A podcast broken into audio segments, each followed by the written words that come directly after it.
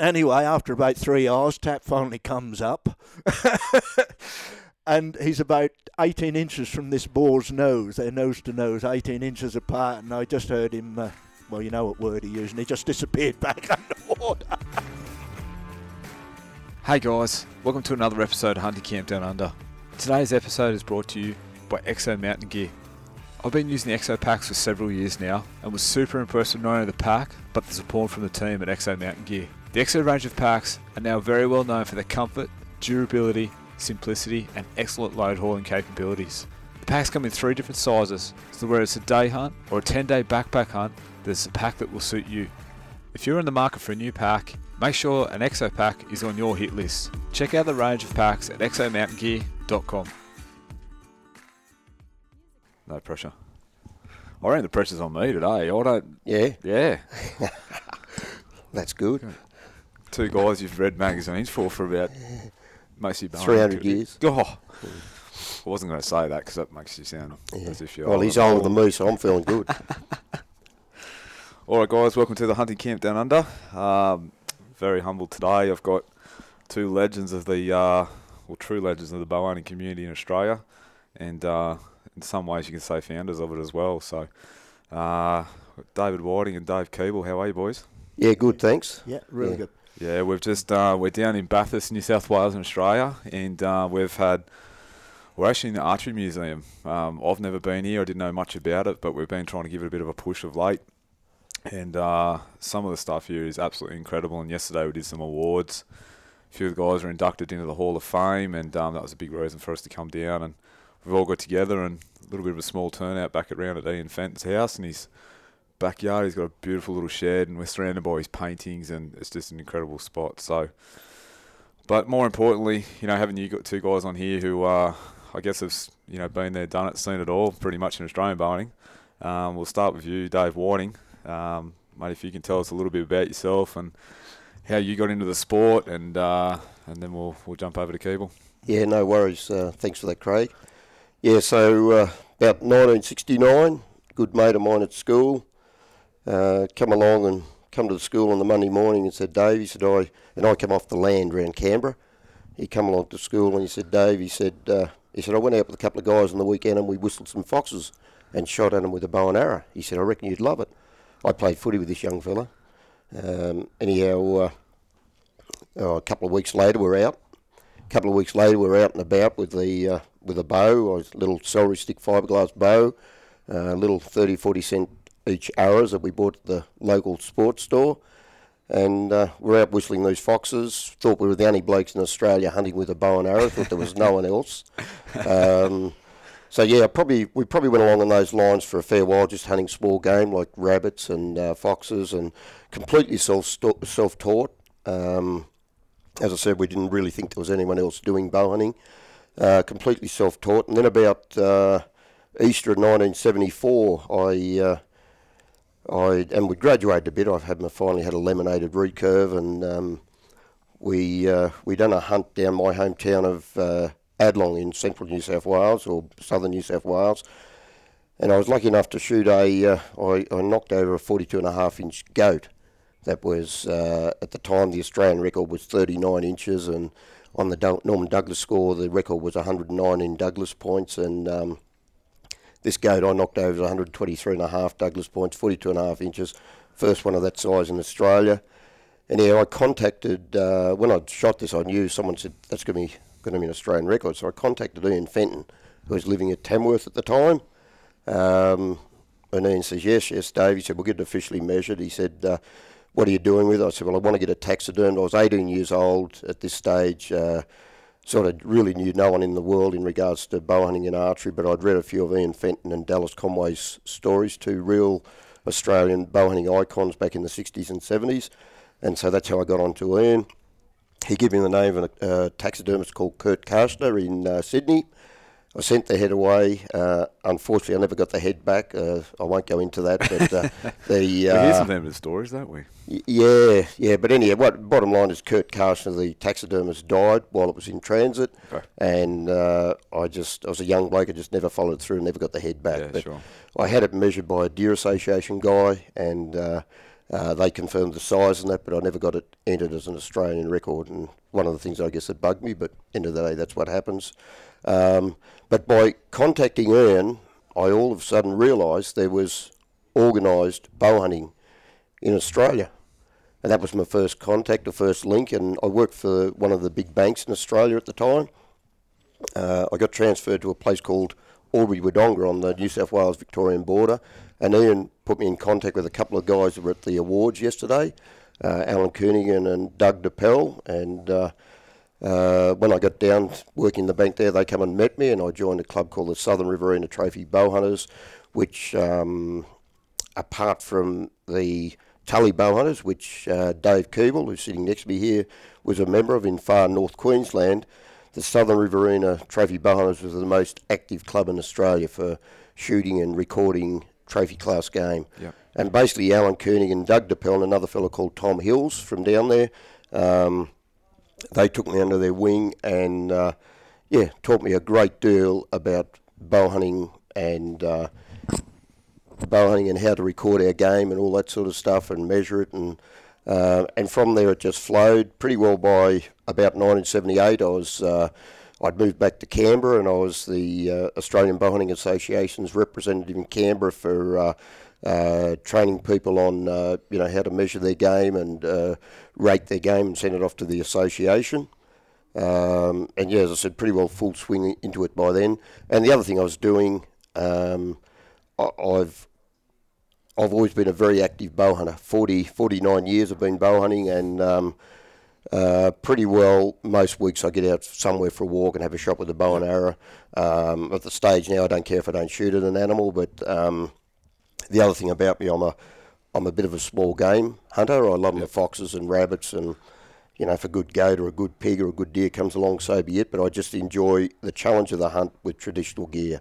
Yep. Um, so from an administration point of view, um, as I said, I was with the Australian Bow Hunting Association for many years, helping them out with the running of it in Australia from the ACT area level. Yep. Um, I was on various clubs, quite often the president or the, being a banker, I was quite often the treasurer or the president or whatever, but uh, those positions in uh, Albury, Wodonga, uh, Canberra, uh, they're the two main ones, and later in Wellington in New South Wales.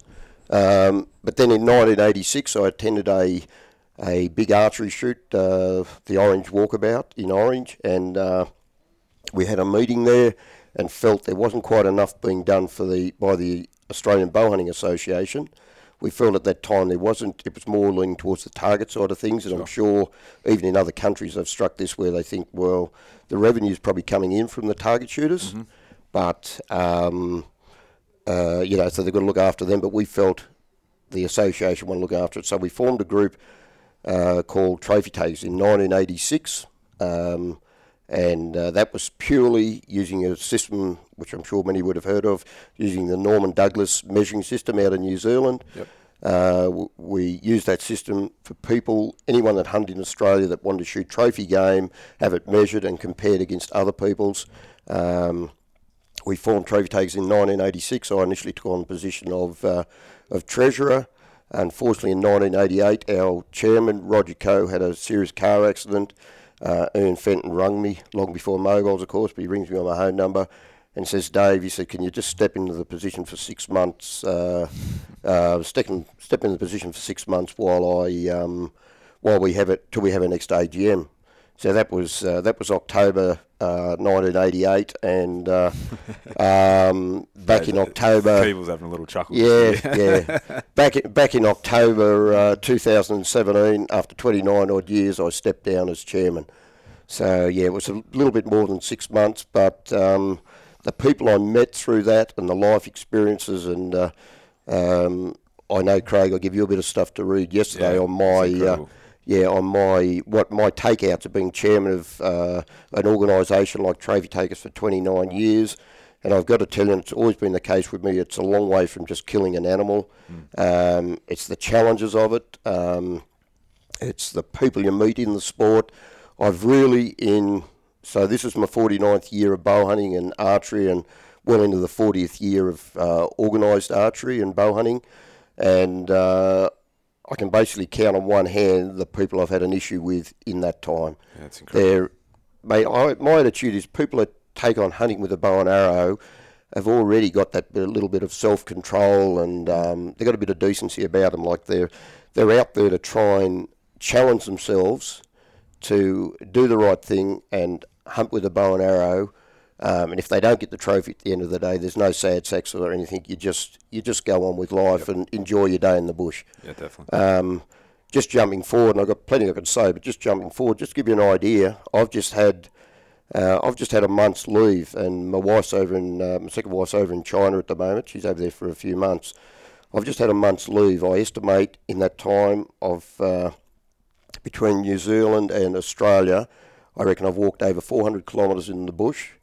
Uh, whilst I was in New Zealand, I shot two uh, turkeys, which I was wrapped because I'd never taken a turkey with a bow and arrow. There's not many things I haven't shot with a bow and arrow, but uh, except a few of the deer species. But um, I, I sat and reflected the other day. I had most of those days in the bush, seeing some beautiful country in New Zealand, beautiful country in Australia.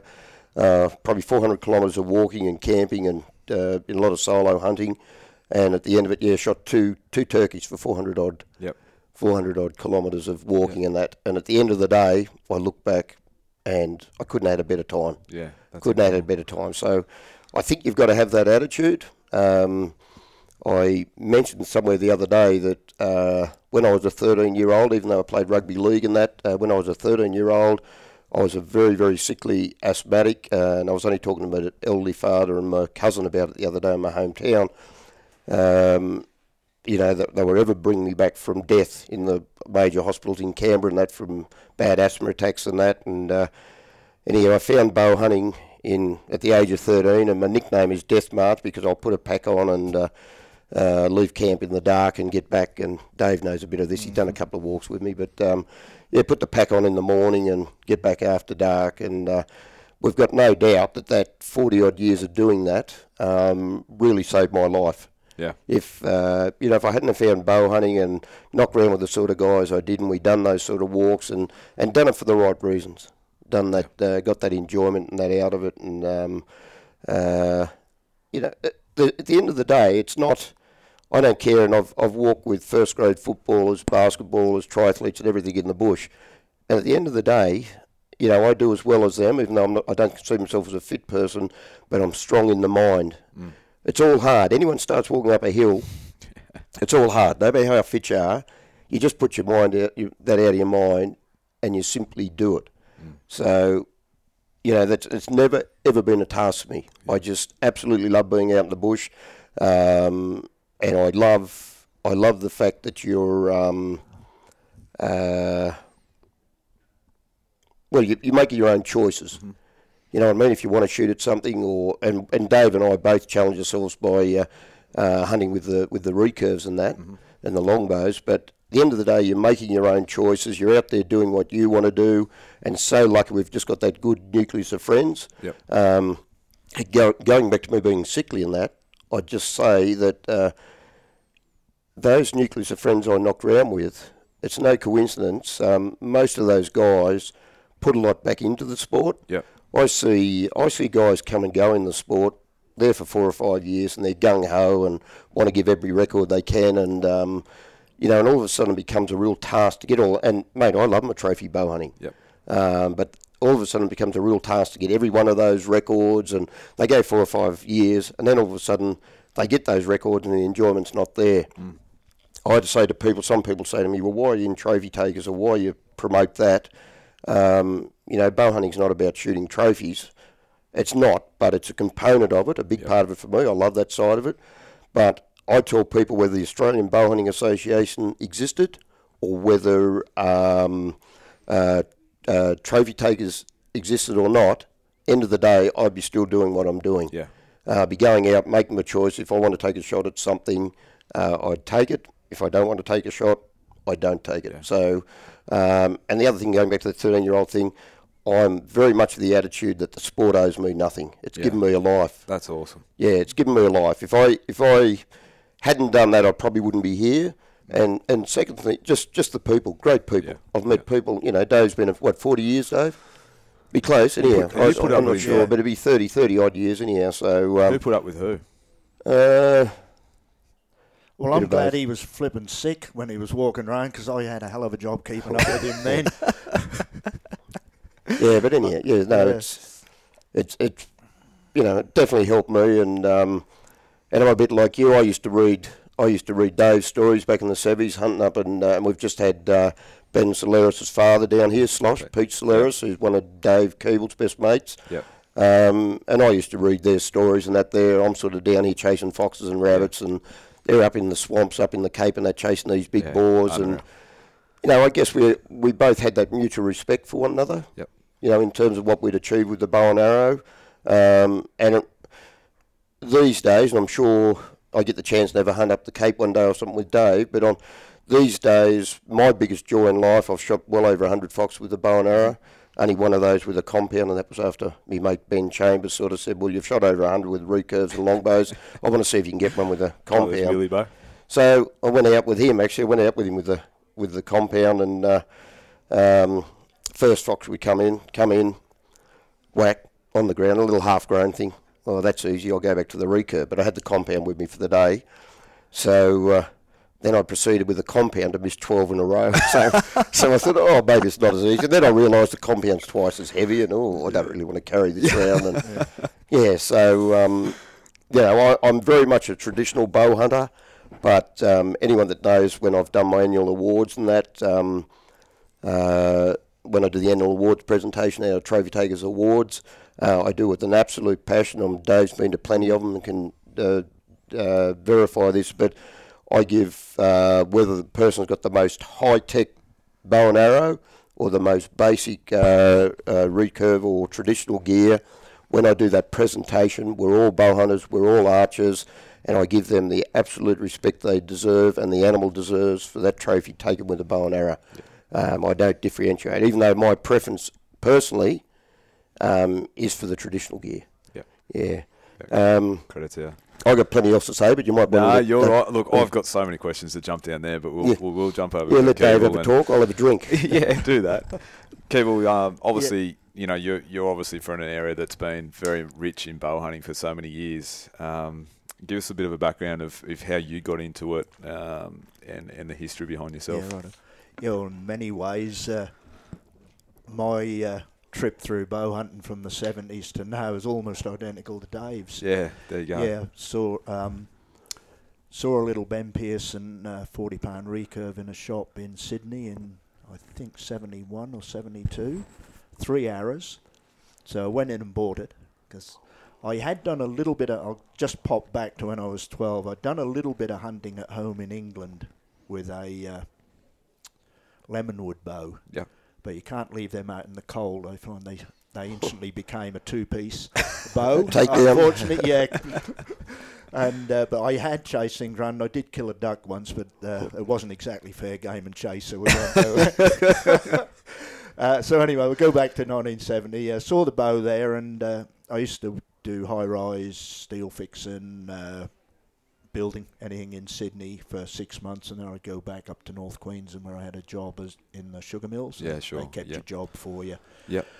Uh, as long as you turned up the following season. And uh, anyway, got back up there and uh, swapped mills, went from Gordonvale down to Tully, and uh, yeah, bumped into Slosh. He was an electrician, 17 year old electrician in the mill. He had a Yeah. younger brother, Yeah. Tap, who's also a really t- uh, top bow. And uh, yeah, a few of the other guys that were formed the nucleus of the Tully Club, but that didn't happen for a couple of years. Sure. We um, we did quite a bit of hunting, uh, taking the bows with us. We were lucky that um, uh, Trevor opened up a sports store, so we managed to get a, a few bows and this, that, and the other uh, off him. And uh, we were hunting uh, uh, probably for a year. We took guns and bows. Yep. We all had high power bloody rifles and that. But slowly, yeah, nobody made any executive decision that the guns would stay at home. But we just suddenly realised the guns were weren't coming hunting with us anymore. We were into the bows. Yeah.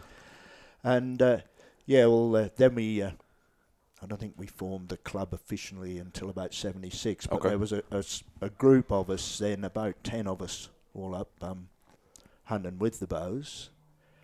Uh, two of the guys went down to Townsville and came back and said, "Hey, there's a big bow shoot on in a fortnight," and uh, oh yeah, so we were out, started practicing and everything, and uh, like our evolution coming through with the bows, I can still remember we didn't know what a nocking point was. We we knew absolutely nothing Yeah. about bows, the majority of us, and uh, anyway, uh, we gradually got that together, and uh, yeah, then when they came back up.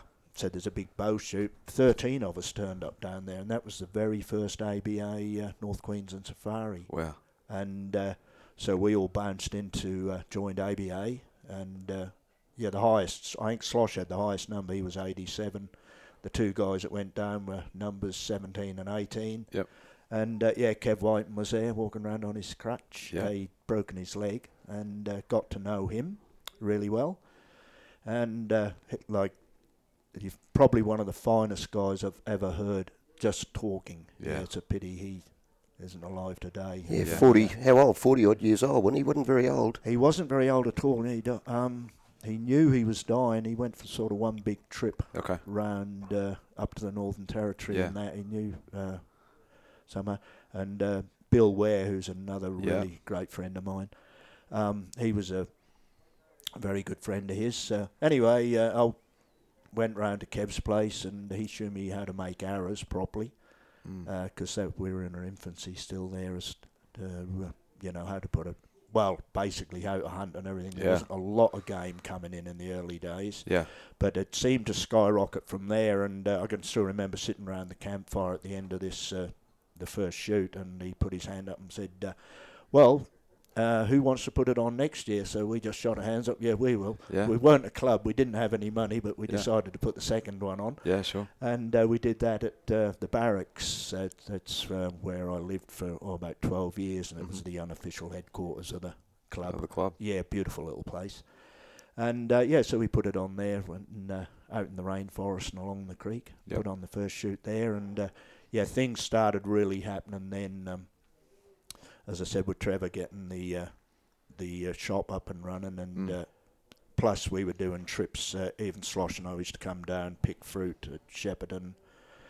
Um, caught up with a lot of guys at Dennis Lambert. Uh, we was we were sending ivory down to him to get it measured Mhm. and back, and uh, he said, "Look, it'd be a lot easier if I teach you to measure game."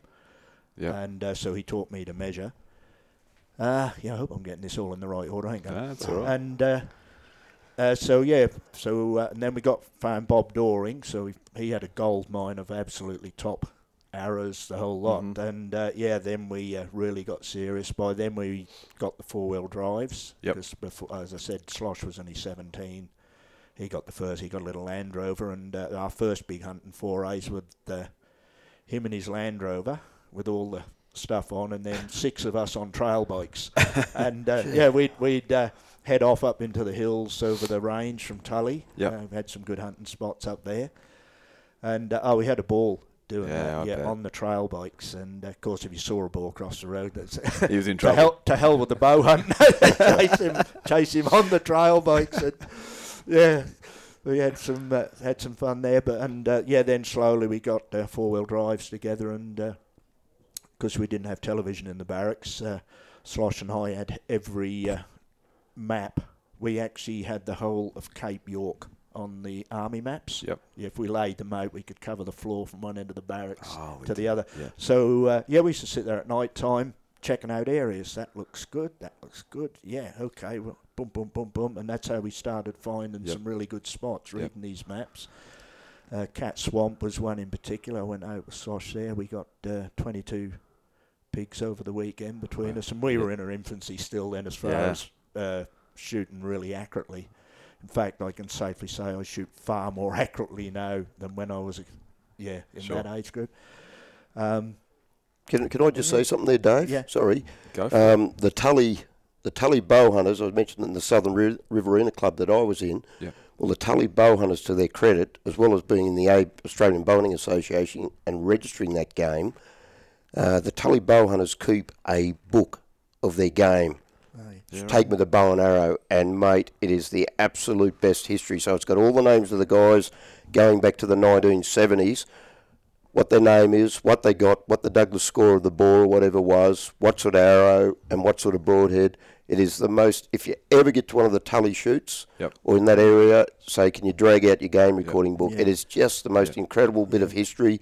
And what I listened to a couple of things Dave said. A couple of things we've got to remember is we're talking in the the uh, 70s and 80s. So I think for a while you had a bit of a dabble with the compounds of that, Dave, but but pretty but pretty well all this was shot with wooden arrows, uh, mainly the Davies Jav- uh, Davies uh, Aztecs and Davies Delta broadheads. Yep. Yeah. Yeah, wooden shafts and traditional recurves and that, Mm. and the the uh, the ivory that these guys collected, this twelve or thirteen, and I.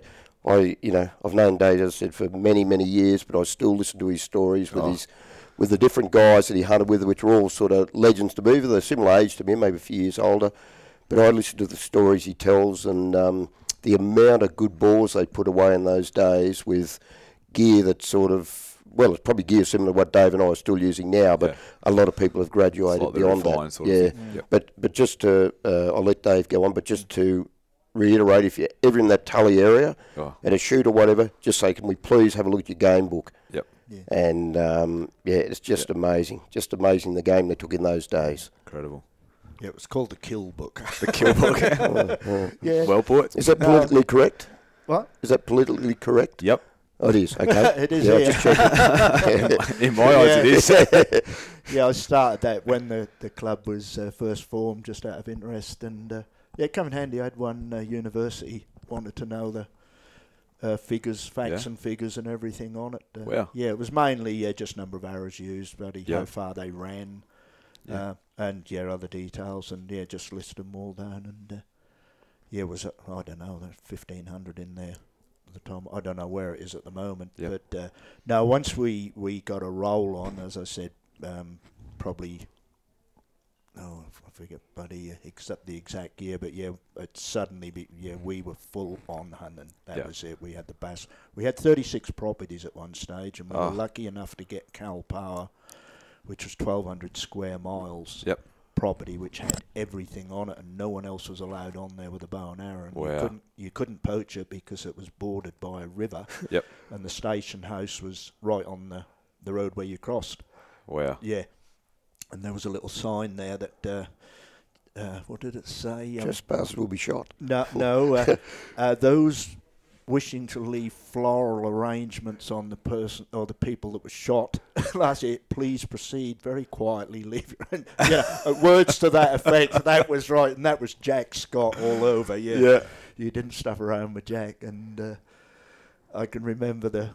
Yeah, that was sort of one of the first really good places we got. Uh, it came about because two of the guys went up and did grading. They were going to do coal mining there, Yep. and they had to have a lot of straight strips graded for them Yep. to test or something or other.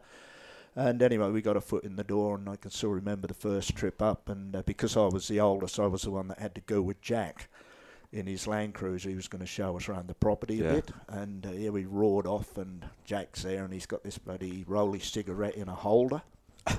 in his corner of his mouth, and I thought, well, I better make a bit of conversation because he wasn't the he wasn't outspoken guy. no, he wasn't an outspoken guy. So I, I said to him, I said, "Oh, how many acres is this property?" And he went, "Acres." And the the uh, the cigarette holder flew out and hit the windscreen and bounced back between us in a shower. He said, "It's twelve hundred square miles. You work out how many fucking acres it is." Jeez. oh, I thought, oh fuck, I'm off to a good start here. Yeah. anyway, uh, it came good. We got through, and uh, I never seen anybody change into low range on a Land Cruiser like Jack did. He had a fist on him like a, a leg of ham, and he just used to smash the gear lever into submission to get it down into low range. This is, and we'd plough in and through. And anyway, we saw some pigs, so the guys jumped out, and I'm still sitting in there with him, and uh, they're running around in the bush. Next minute, this bloody sow walked out right in front of us. And Jack's sitting there watching this thing, and Ian Lardy pulled off the, the most magic shot you've ever seen. He hit it in the back of the head, uh, in the spine, uh, Yep. where it joins the head, and it went dunk. and about the biggest compliment you could get off with Jack was, That, was it. Yeah. So you done well. Got a yeah, grunt. he- You done I well. think there was a little bit of a nod of the head because this pig just dropped dead like that. He thought, oh, these bows do work. Okay, so Right, we were away. right now. Yeah, so then, uh, yeah, we really got stuck into it. He had, because he was saying, "Oh, we've got a big mob of lakes out there." He said, "Nobody's ever been out there." that won't fu- That'll be changing soon. so yeah, uh, we hunted that property and barrowfished there for Yep. several years, and uh, then the basalt wall. Well, That Yep. was that's still probably the most incredible place to hunt. It them. is awesome. I reckon they're born there with 25 points. Yep. Yeah, and they just get bigger. What sort of drive time out to Kelbarry for you, Dave, from Tully? To who? Out to Kelbarry, what sort of drive time? Cal Kalpowar. Kel Power, Oh, sorry. Cal Power was seven hours. Yep. Yeah, we used to go every third week. When I was changing on, That's terrible. uh, yeah, it depend. Uh, yeah, it's when I was on night, uh, came home for night shift, so they throw a sickie on the Friday. Be careful, I get docked. Yeah, we. I uh, that would give me a chance. I'd go and uh, do all the shopping, uh, get the food supplies together, and then we'd leave. And uh, we always came home. I had a bit of a sleep on the uh, Monday night. Uh, on the Monday, as we came home, we'd leave up there about uh, just before tea. Mm-hmm. Uh, yeah, and I'd sleep in the back of the truck, and they'd pull up outside the mill. I'd have my sandwiches made and walk into the mill and start night shift every third week. The engineers knew when me and Tap were standing in the alleyway talking. Tap was going to have that sickie, and I was going to have. and they just used to shake their head, then they couldn't stop it. And, That is yeah, we unreal. hunted every three uh, three weeks. Uh, the basalt wall, we used to ar- make arrangements. We're hunting it this weekend. You'll be doing next weekend. You'll be doing next weekend, and rotate it round. So you had a like that. roster for work and Yeah, a we roster had a for hunting. roster for work, roster for hunting, and uh, that's how it went. And uh, Perfect life. Oh, Yeah, yeah, we. Uh, well, as Dave said, we sort of turned around and rewrote the record books on. Yeah. I think we had four guys in the top ten at one stage, and there's still three in there. For boars. Yeah, for, For the Boar, boar yeah. records, yeah. Bill Hill. He wasn't a paid up member of our club, but he hunted with us all the time, and he, he was just a bloody uh, Yeah. legend. Yeah, brilliant guy. I got a question for both of you, and, and Mm. this is, um, I guess it's something that's in media now um, with the younger generation of hunters and stuff, and they're they're struggling to answer this. But what has been the drive for you guys with the trophy? And Dave, you touched on it before. You said it's not all about the trophy, but No. it's stayed well alive. Is it purely because of what stories, and you're going down a really good line with this Keeble now, but is it the stories that chasing that trophy brings is what keeps that, I guess, that drive? Um, you probably, I'm sort of struggling Yeah. to answer the question. Yeah. uh, um, Yeah. Ask the question here, but Yeah. yeah, what is it about the trophy? Like, what does it give you? Well, I th- I think it's the search, particularly particularly with the traditional gear, and that's what's kept me fresh. But I think it's the search and the challenge of it. Yep. Um, I I hear people say now, oh, I shot that animal as a cull animal, or I took that for meat. Yeah, it drives me insane. So it's just, Yeah, you know what yeah, direction it drives, I'm taking. yeah, it this. drives me insane because um, I think to myself, well, did they ever think of putting down the compound and the sights and that same cull animal becomes a trophy. becomes a trophy with a recurve or a longbow? yeah, So you know that that sort of side annoys me. Like I've, I remember there I had a period I bought a Perks longbow, and David remembered it, a seventy-two pound Perks longbow, and there for a period I was shooting as well. I used to go up to Jeff Chalicum's shoots up there at Maryborough, those uh, traditional shoots, and I was shooting that bow and shooting it quite well. So I thought, oh, and I ran into a bloke there that won it. He was a Kiwi guy, and he had one of those like those Selway quivers on the bow, and I'd always use a Bear recurve with a Bear quiver on it. I like me, I like me bow quivers, and I remember, I remember um, running into this guy, and I thought, well, if he can win the shoot with one of these quivers on these bows, I'm going to get one and put it on my bow. Anyhow, I hunted for two or three years with this uh, 72 t- pound perks, and one stage, at one stage, I had my best best boar. I had a 30, 31 and a half point boar with it. I had my best goat with it. I had my best um, uh, best fox with it with this longbow. Anyhow, I remember we'd done a big trip up into the. Um, oh, it's now a national park. It wasn't then. I promise. Up into the Coolah Tops National Parks, Yep. and we used to camp up in there, and we got stuck. There were six or seven of us, and we got stuck there. It was Black soil. We're right up in the mountains, and my mates have actually, Emmanuel Aegis and Chris Herbert, and that have actually bought this property now. Yep. But uh, uh, or the edge of it. But anyhow, um, we got stuck up there. I was hunting with my Perks longbow, and I had a set arrows. Torrential rain the whole time. We're absolutely stuck. He couldn't come off the hill with trailers because black soil would just push off the bloody cliffs. So know, I hunted with the perks, hunted, hunted, and then all my arrows were wrecked. The fl- feathers were completely flattened onto it. Yep. So I remember the next day, and people are going to say this is crazy, but I remember the next day after two or three days of hunting with the longbow on that particular trip, a few years of hunting all the time with that longbow, I had some me bear recurve and some recurve arrows there. So I I filled my bear bow quiver up and I head off. And I remember, I can still remember very clearly, I walked out of camp and I almost felt like the challenge wasn't there. Like the longbow's a little bit harder Yep. to get game than it is with the recurve. And I can distinctly remember walking out and the same bounce wasn't in my step because, oh, you know, this is not going to be as, um, you know, this this is not going to be the challenge that I've been having for the last couple of years. Yep. But i got to tell you, that soon disappeared. I got a kilometre from camp, whistled a fox in and missed it from three metres, and we're back in the swing of it. And I've been missing ever since. But, uh, but yeah, so, you know, there's plenty of challenges with any sort of bow hunting, and I'll let Dave have a say in a minute. But mm. I, I tell people all the time, 49 years into it, my enthusiasm is no less. And I remember talking, I'd done a trip a couple of years back with Ben Chames, and we are talking about it, you know, and they, they see it in me, but my enthusiasm is no less now than when I was a 13 year old hunting with a bow and arrow, because I think I've done it the right way. I've, I'm in there to give back to the sport. I enjoy what I get out of it, but it's not the killing of the animal. And mate, no one celebrates a good trophy if I happen to get one. Yep. No one celebrates it more than me. I, I really few- I've heard a few stories last night. What's I've heard a few stories last Oh, I night. doubt it. Did you vet them or what? But anyhow, yeah. So, um, you know, if I get a trophy, that's good. But I just told you the story of the two turkeys in 400 kilometres and, you know, travelling New Zealand and half of New South Wales, and uh, doesn't worry me at all. Yeah. I just absolutely love being in the bush and love challenging myself. And I do push people a bit, you know, um, in some of my writings and that to give the recurves and longbows a go. Yeah. You don't just say, well, I shot it because it's a cull animal, I shot it for meat.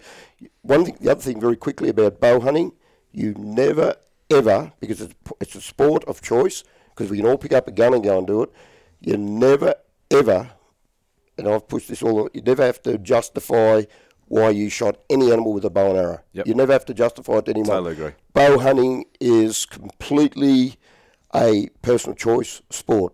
Yep. Yeah. Yep. So I'll let, I'll let Mr. Keeble have a say. Well, if they have to ask the question why you hunt with the bow, they wouldn't understand the answer anyway. Very well put. Well So, said. Yeah. the, uh, no, I I think what's kept. Oh, I still love the hunting. There's Yep. no two ways I get away, and I had a really good hunt. Uh, yeah, with Slosh and Ben and Tap. He, he hadn't been out. Uh, that's Slosh's younger Yep. brother, and uh, yeah, a couple of others uh, up the Gulf. Well, we got I got a sow. I think one of them. Oh yeah, one uh, got a little boar. That was Yep. it. But that was the most brilliant trip. You know, Yeah, I just a blast. Yeah, just an absolute blast sitting there. But, uh, I'll tell you about one trip I did with uh, Tap. That's John. And uh, yeah, up on Kalpowar, just the two of us pulled up at the, the first little lake. And the idea was you walk the lake, I'll go round one way, he'll go round the other. We meet on the other side, carry on to the next lake, and do them over one at a time like that. And so I headed off, and uh, he was wiring something back on the Land Cruiser. That was normal. something had fallen off. Anyway. But anyway, I'd only gone about 100 yards, and I heard this cooey, and I stopped. And then I heard a bit more higher pitched uh, cooey, and then I so I started walking back briskly, and uh, yeah, the next cooey was, for Christ's sake, get here. so, God, what's he done now? Uh, yeah, while he was playing with his Land Cruiser, this bloody great boar had walked across, and uh, he'd well and truly stirred it up, and he'd run out of arrows. and this boar was underneath this bloody uh, bush, looking at him, and yeah, he's crouched there, and he's staring at this boar. He's got his empty bow out in one hand, and he's beckoning me in with the other one. Quick, get here, give us an arrow. So, anyway, the boar sort of looked at, and thought, oh God, now there's two of them. So he sort of wandered off. We followed him down, and anyway, we ended up on this little tiny creek, just an overflow from the lake. Tree there, and, uh, and this massive exposed tree roots, and this boar's just on the other side. And Tap's looking at it, and he said, "What do you reckon?" I said, "Nah, there's no way you can get across there, mate. You're right. Give him one." so he he hit him Well, this bloody boar came across this tree root system like a bloody ballerina. Tap's bow hit the ground. He grabs his sapling and up he goes. Well, he's 13 stone and about six or two. I'd. Uh, I wasn't positive about this tree root system. I got up on a branch. I was six foot up, sitting on a branch in this tree. Anyway, Tap goes up this ruddy sapling, and of course, within a oh, probably two feet, he's uh, groping round in the leaves on the top like that. The boar's right at the bottom of the sapling. And uh, anyway, gravity took over, so Tap's got his uh, feet up under his armpits, and his eyes are out on stalks, and he's being lowered very slowly onto this boar, who was watching in great delight because he was about to shred him. Anyway, uh, Tap had one more ace up his sleeve. As he went down and down and down, I thought, oh my God, how am I going to explain this to his bloody mother? anyway, bang, out come the feet. He drop kicked off this boar's forehead, did a backward dive into the creek, and disappeared. There's the akubra just round on the top and a few bubbles. And the boar shook its head and walked up to the edge of the bank, so it's looking down at these bubbles in the creek. And I'm looking over the top of the boar like this from, the, from my safe perch up in the tree. Anyway, after about three hours, Tap finally comes up. and he's about 18 inches from this boar's nose. They're nose to nose, 18 inches apart. And I just heard him, uh, well, you know what word he used. He just disappeared back underwater. so, uh, radio, I got me bow. I had a, a very long recurve, so I started jabbing this boar in the back and told him, give him a break, give him a break. And uh, anyway, the boar slid off about 10 paces and thought, right, I'll wait for him here. And uh, finally, Tap comes up a second time. He's a Cooper sunk by then, by the way. and uh, anyway, where's me bow? I said, it's on the bank here. The ball was standing on the bow when he was looking at it. But Tap's hand comes over the bank like a bloody snake and finds his bow and down and give us another arrow and drops down. And uh, anyway, came to full draw while he was still hidden behind the bank. Went up and we finally got it. Yeah, beautiful 29 pointer.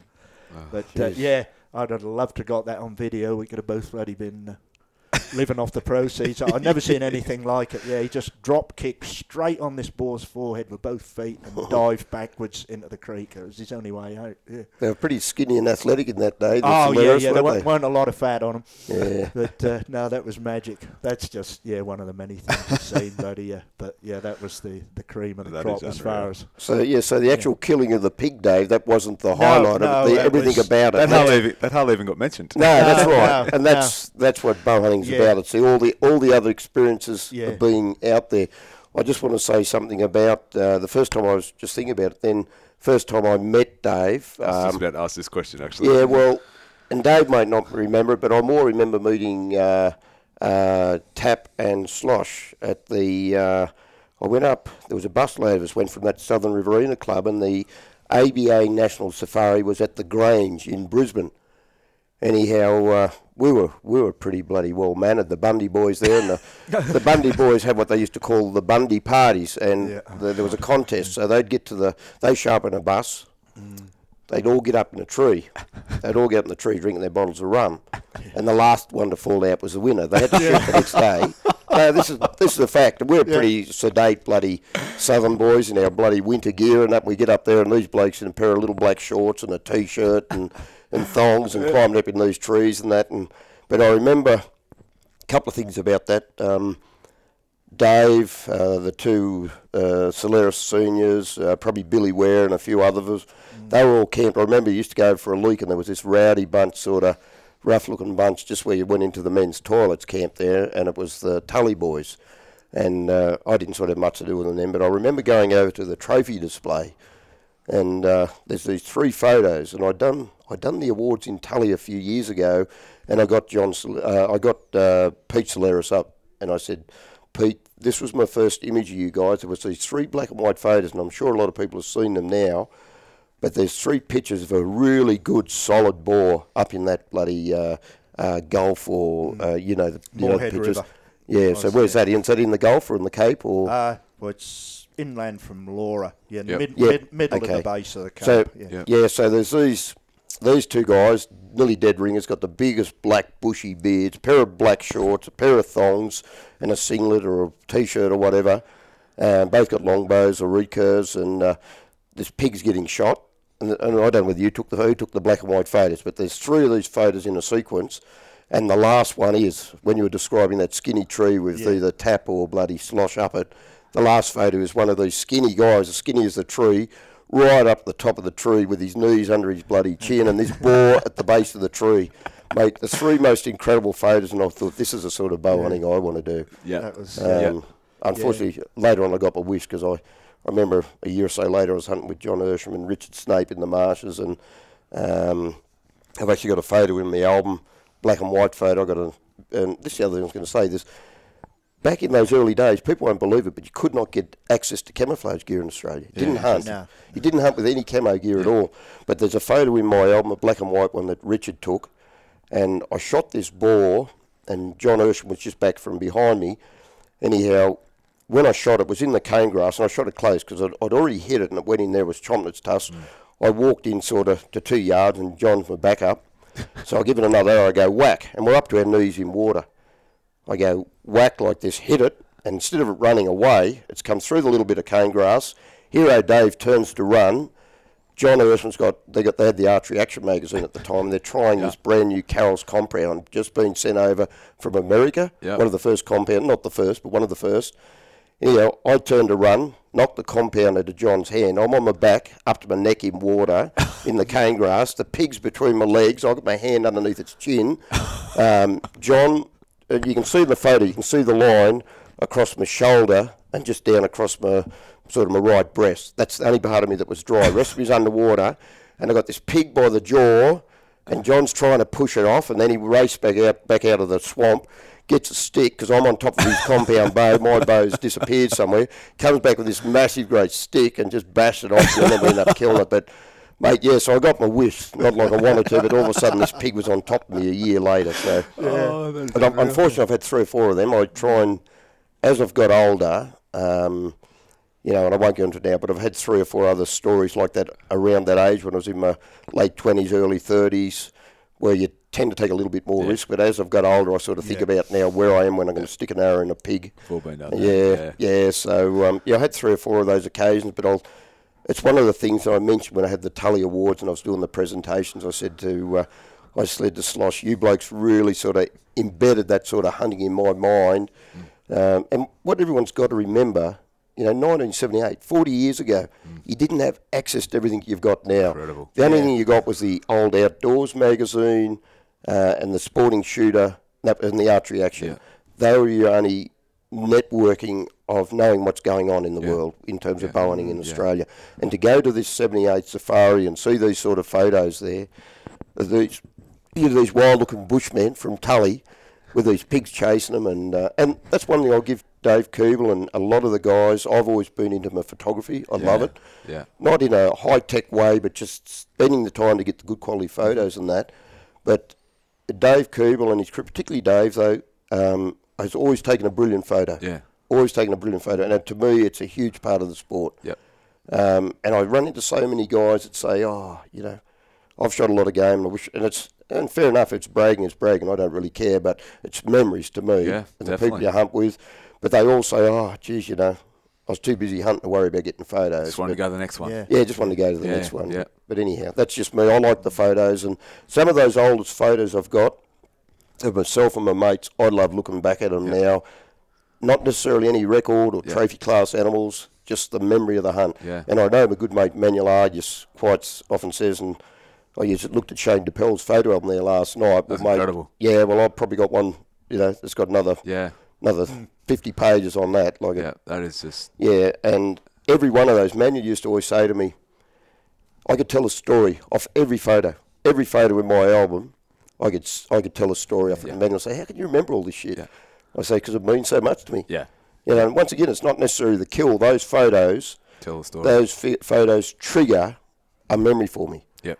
And I'm sure, and occasionally I look at someone else's album that I hadn't seen for 10 years or something, Yeah. and they've got a picture of us in there that I haven't got a copy of, and that triggers a memory back to me. So, you Do know, Do you think that's lacking now?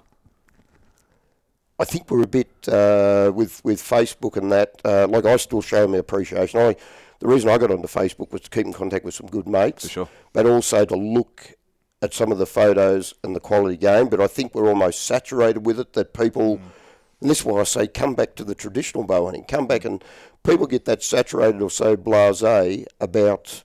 Oh yeah, you know, he shot a thirty-point boar, or he shot a forty-inch gate. They can get really blasé about it because we've got a saturation point with it. Yeah, it just seems to be nothing now. Yeah, nothing. But at the end of the day, at the end of the day, um, I talk about my mate Adam Greentree. You know, he gets a few critics here and there for different things, but at the end of the day, of all the guys I know, and I guess I was a bit like it when I was younger, and we talk about my death march name, but of all the guys I know, and I hunted with Adam when he was 16, 17 years Yeah. old and hunted with him for a few years. I remember but the stories. yeah, well, I, yeah, well, I can tell you of all the guys I know, Adam is up an hour before everyone, Mm-hmm. and he's back in camp two hours after everyone.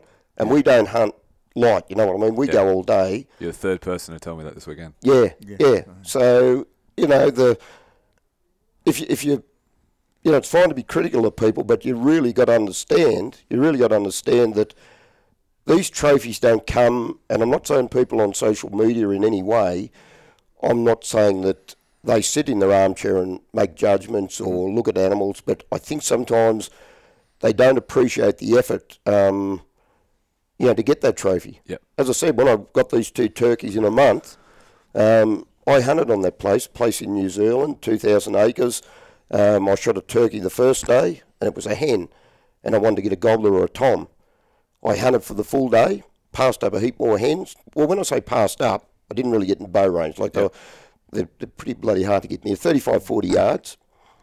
I'd get to that and wouldn't, wouldn't and I couldn't find a decent tom anyhow. So we got one the next day, but I hunted daylight till dark for two days. So I got my hen first, so that was my first turkey on the ground the first day. But the, the second day, and mate, that New Zealand country, even the North Island, um, you know, they're not small hills. No.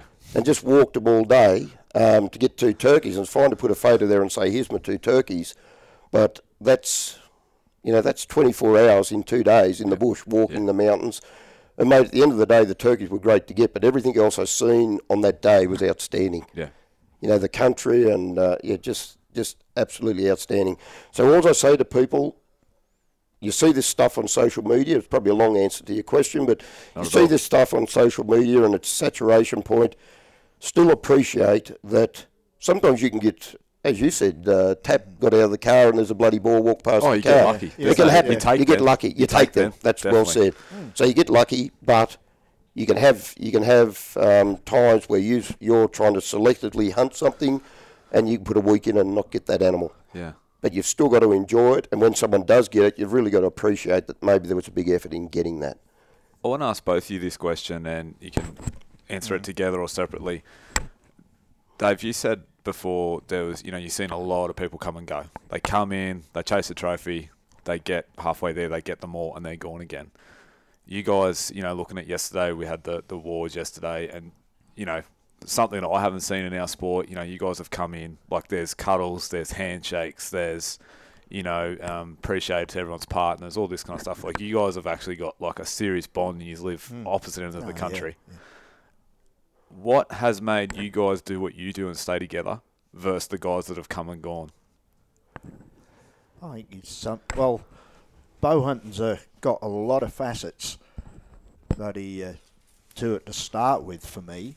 But the fr- uh, out of everything, the friendship with the guys that I've met, and uh, yeah, well, Dave just said, you know, well, we met basically when. Uh, well, we won't count the, the shoot, but when Trophy Taker started, that was it. And Yep. uh, So that was yeah, uh, 86. yeah. 86. So, that, you know, that's sort of a, there's a brotherhood there to start with.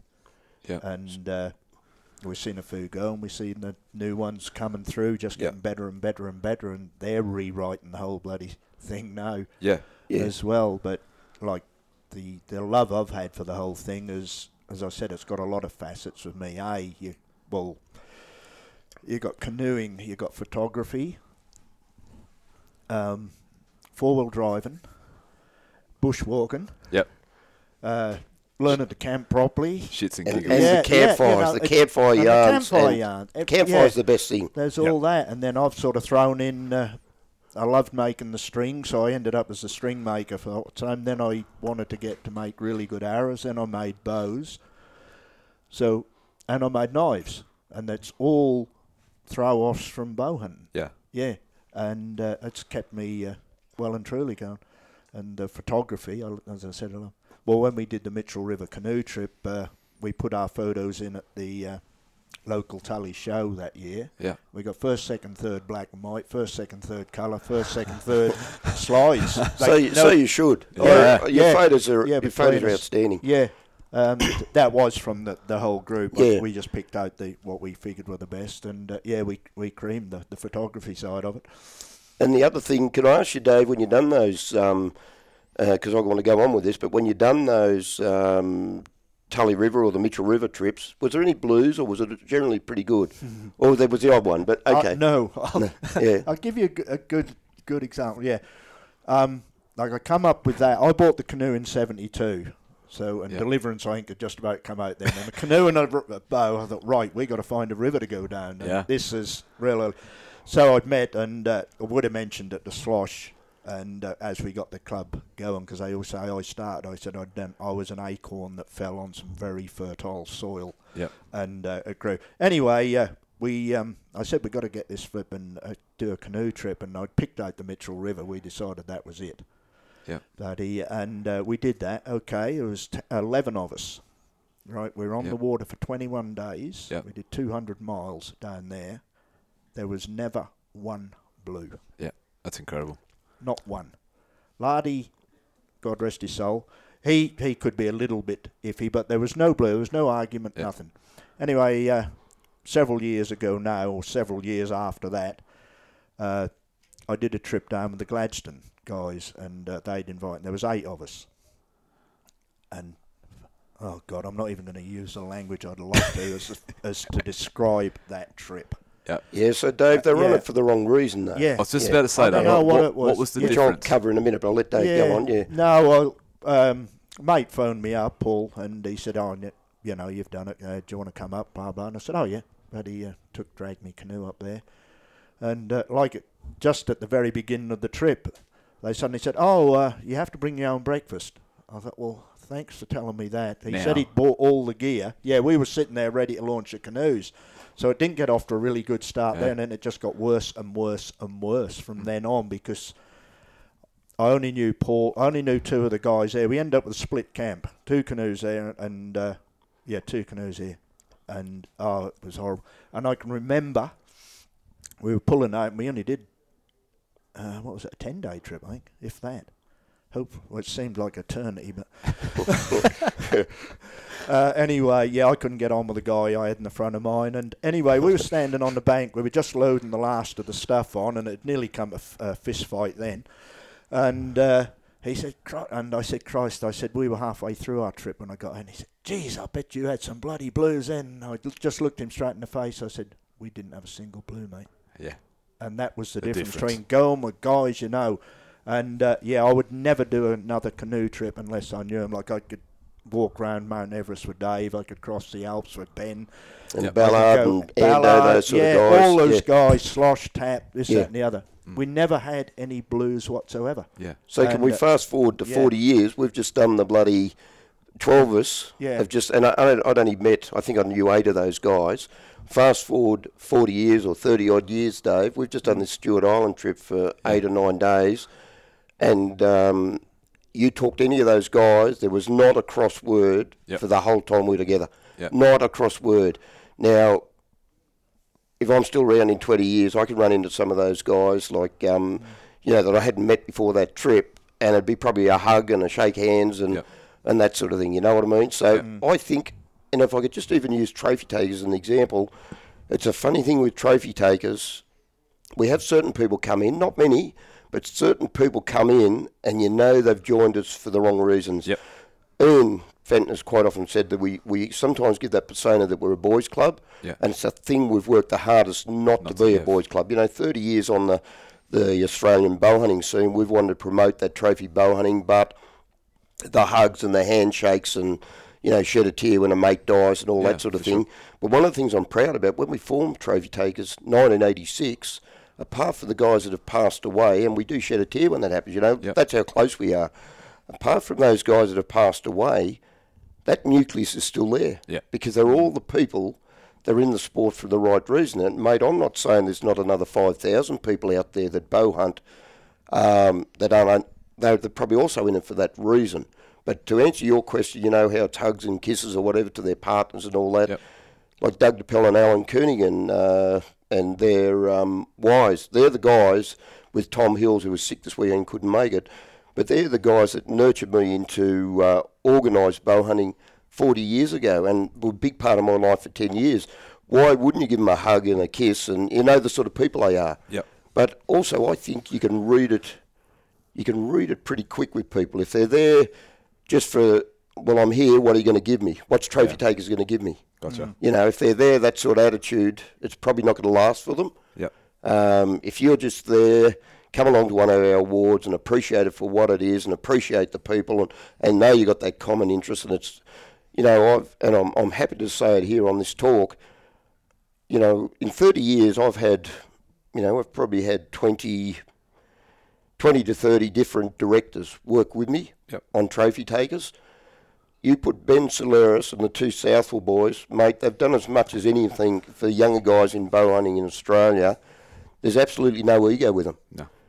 You know, and the work we do together, I've just stepped down, as you know, as chairman of Trophy Takers last year after 29 years, but, uh, t- and I'm, I've stayed on just as an associate director and given a bit of senior advice, but the work that these guys do, and if one's a bit, I was telling people last night, if one of the guys is a bit flat out, if Ben's a bit caught up, or if uh, Paul Southwell a bit caught up, we put out quite a good newsletter, a 30 page newsletter, two or three times a year, big job, all in busy, you know, we're all in busy jobs. Yep, for sure. Mate, they just cover one another. I've never heard any bitching or anything. They just get the job done, put the newsletter out, all voluntarily, and as I said, no egos, which just to me is so so important. Yep. But if you if you show up to a bow hunting camp and say, "I'm here. What are you here to do for? Me? What am I'm here? What are you going to do for me?" Um, unfortunately, that you know the hugs and kisses aren't going to come Yeah. ten years down the track. Yeah. But, yeah. Yeah, well, I mean, I like it was just yesterday, and, and uh, Nick Peterson, a, mate of mine, has come down. He's sitting right here, and he's the heater man. He's putting out our fake fire for us because they're freezing down here in Bathurst. But you know, like I'm not sure if you knew Dave. Obviously, you and I met first time yesterday. Kind of knew little background stories of each other. Yep. Um, Keeble, you know, exactly the same story. If you didn't know Max, it was the first time I'd met Maxie and Lee Craig last night. Okay. So Yep. I've never met the boys before. I've always looked after us, watched DVDs, read magazines.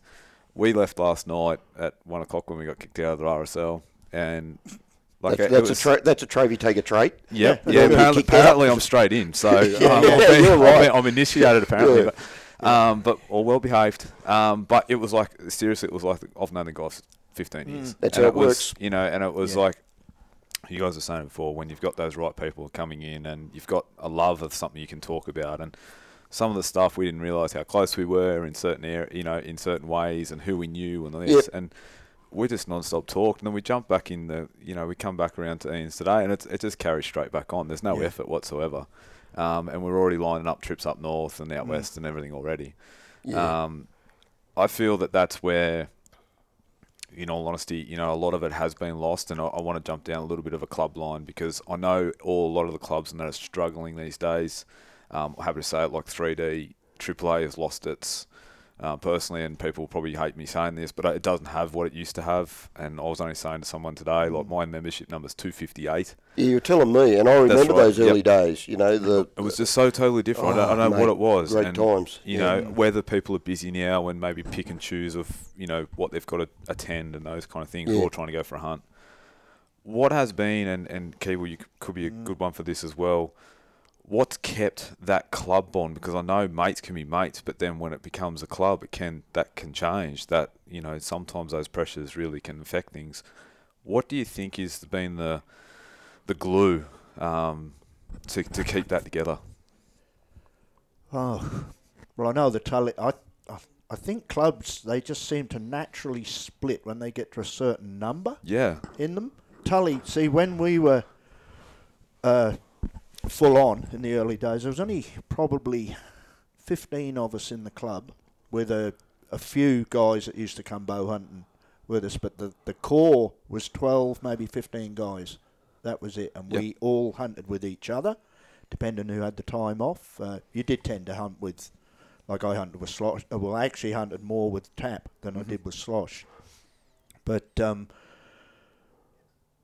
then uh, the Tully Club, yeah, just got bigger and bigger and bigger, and we got all our. Uh, we didn't even have a range to start with. We just had the barracks as a headquarters. But then we finally, uh, I'll give John Teitzel his credit. He came back once and he said, "Right, what do we got to do?" And I said, "We need some land really to get a thing." So he ha- he came back at dinner. He was in at breakfast time. Come back at dinner time and said, "I got the land." I thought, "Oh, crikey!" Oh, he was a doer. Uh, Yeah. yeah, I, you know, I've got a bit of time for one side of them, and uh, oh, well, we won't go anywhere. Um, anyway, we got the club up and running there, and then we moved into town when we we lost that bit of land because they wanted to subdivide it, and moved into town. The council backed us to the hilt. We were always lucky with our council. Okay. Yeah, we got on really well with them. Yep. And the the whole club did. Uh, Yep. I'll just diverse off a little bit. Go when we went to do the Mitchell River, we walked into the first shop. We said, "Look, we're looking for sponsors and this, that, and the other, and we need a bit of food and this, that, and the other." And they just uh, within two shops, they just gave us everything. Just said, "What do you want?" And Wow. that was it. When we put a shoot on, uh, it's the third or the fourth North. Kind of, uh, yeah, the club was up and running quite well. We went to the pub and said, "Look, we've only got we had thirteen dollars in the bank, and we put on a North Queensland Championship shirt, but we did it. We pulled it off. Yeah. The council gave us a park. Uh, yeah. Oh, sorry, I'm digressing here, No. but we went to the pub. And he said, "Look, we haven't got any money for the beer now, but we will be selling it, and then we'll buy it." And he said, "Look, mate, take a pallet. I'll take back every full carton that's on it. You just use what you want."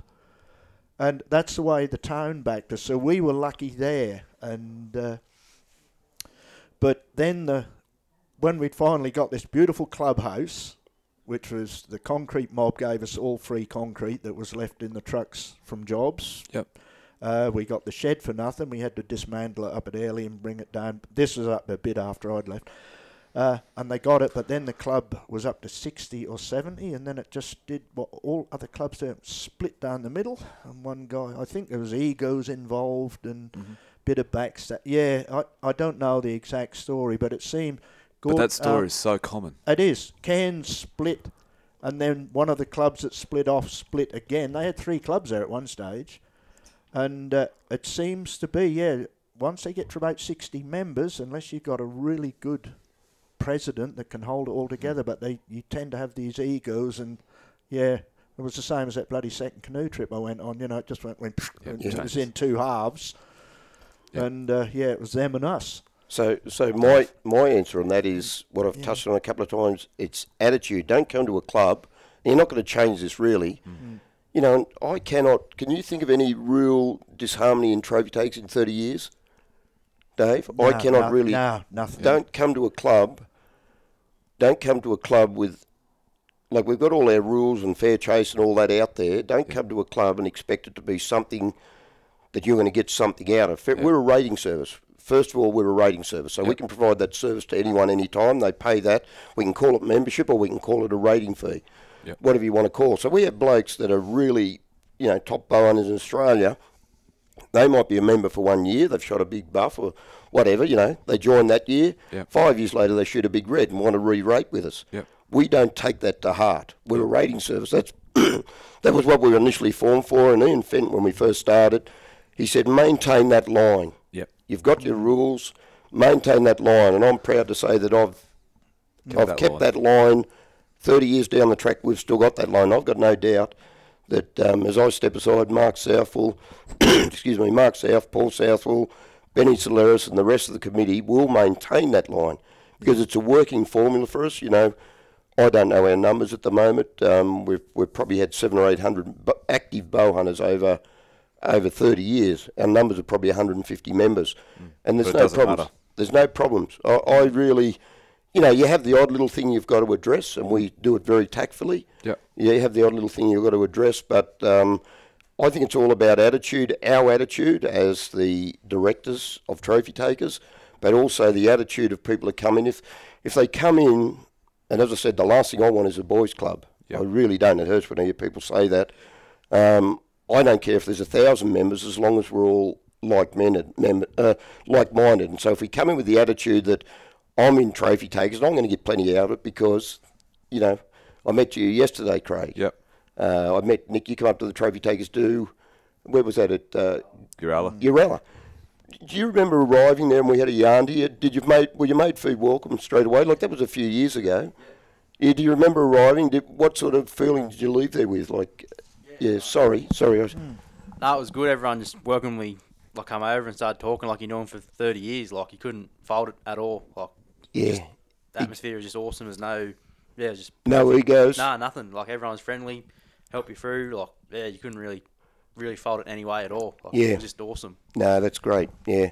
So yeah, I guess the point there is, and you you sort of reiterated that, Craig. You met these guys last night for the first time. Yep. And straight away, like as soon as I um uh was your mate Dane when it yourself and Dane come up there, you can sort of tell straight away they've just got that common interest. They don't sort of arrive and say, "We're here. What can you do for us?" sort of thing. Yep. Um, I done a write up as outgoing chairman in our last newsletter. Um, yeah, I read it. Yeah, I read yeah, it. and one of the, one of the things I said that I'm proudest of in that 30 years was prior to social media, and that was our networking system. A lot of the listeners might remember a fellow called Mick Barrett. Mm-hmm. Now, Mick Barrett was a fairly famous bow hunter up in the Northern Territory, still does a bit. Mark Ballard introduced him to the sport of bowing initially, but Mick come down to a couple of the trophy taker dudes down south, actually lived down south for a while, but he met a lot of our members. A lot of those guys hadn't hunted buffalo or hunted boar. Yep. Mick Barrett gets back up there, and I can think of Gary Piper and other blokes hmm. in isolated spots. I do it now with Ben Chambers, all Yep. through, you know, hunting over west and that.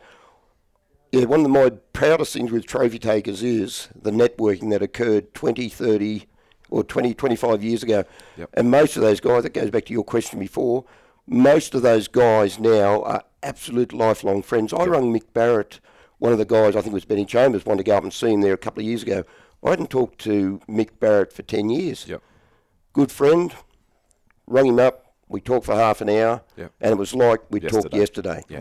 Yeah. That's, And a big the- difference. That's the big difference. Yeah, so there's plenty of, you know, and I'm a passionate guy now. I bloody, I think I just about turned a tear yesterday when they bloody uh, um, played the bloody, um, what do you call it, for the soldiers. Yeah. Oh, they yeah. did. Yeah, The you know, I'm, I'm a passionate guy, and The I that's RSL called a minute silence. yeah, the minute silence. I've never seen RSL do that. That was pretty cool. Yeah. yeah, I used to work the RSL Yeah. in Cooma. We used to do it every night. Yeah, that was cool. Yeah. And it, it is a great thing. But what I'm going to say is I'm a passionate guy and I love to see that interaction with people where they're, they're good for one another. Yeah. And if we're doing that for 30 years, we're not doing much wrong. Yeah. Yeah. Yeah, I mean, talking about passion and, and this go for both you guys, and, and you know, I'm, I'm hoping sort of this will keep you driving and keep you going. You know, Keeble, we can see the, the, the passion in, in the way you speak about your trips with your mates. Mm. You know, it does it oozes out of you. You know, this you know the stuff you're building. Dave, you're writing photography. You know, the passion in that really it does come out and. Probably what I ask a lot of other people do, you know, especially the younger crew coming out, is, is get back this is probably going to give Ian Fenton with the museum a bit of a, a bit of a boost as well. And if anybody can come to Bathurst, support this because it's incredible. Like It is. it's a shed in his backyard, and I've I did not know it existed, and there's stuff Yeah. in there that I didn't know was possible.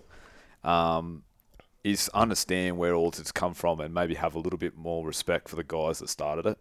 And that was a big reason I came because I knew what you guys were, you know, going into inducted, and this all come from Benny Solaris. You know, when we I did a podcast with him Yep. sometime last year, and he was very, very passionate about it. He said, oh, I'm frustrated I can't get down there. I'm frustrated I can't do more to get people to know more about it. Um, my big thing was to show him, you know, respect to yours and, and thank for the inspiration that I got from, from a lot of the stuff that I read and the whole magazines. My, my old man's got piles of them. Like, Yep. just literally, I'm not even sure where they are now, but I've read them. And that's what's helped me. And, you know, I asked, you know, a question I've got for both of you, and, and if you can answer this individually what do you want to see happen moving forward from now? And as you know, you've just stepped down from Chairman Dave and and Keeble. You know, you've been in the club. You're still very obviously heavily involved in bow hunting in general. But what do you guys want to see really continue and and and obviously at the same time, you know, continue to grow? You go first, Dave, or Oh, Keep- well, whatever. Yep. Um, well, uh, we're sort of on the verge of amalgamating with TAA as a, a joint entity. that's triple tr- the traditional traditional yeah. archery Yeah, Australia. Australia. I'd like to see that branch get up. It seems to be, uh, I won't say going gangbusters, but their membership has jumped up. Uh, that would be interesting. Um, yeah, I hope we never get uh, outlawed by the government Yep. for hunting. That's So what what can we do in, in your eyes from your history, what you've done, seen, Mm. obviously th- happen? What's the number one thing that we can do as our young, as young younger guys moving forward to take over? You know what you've got us have started. Like, what's the number one thing that we can keep at front of mind? Oh, good. Well, my answer to that first, Yeah.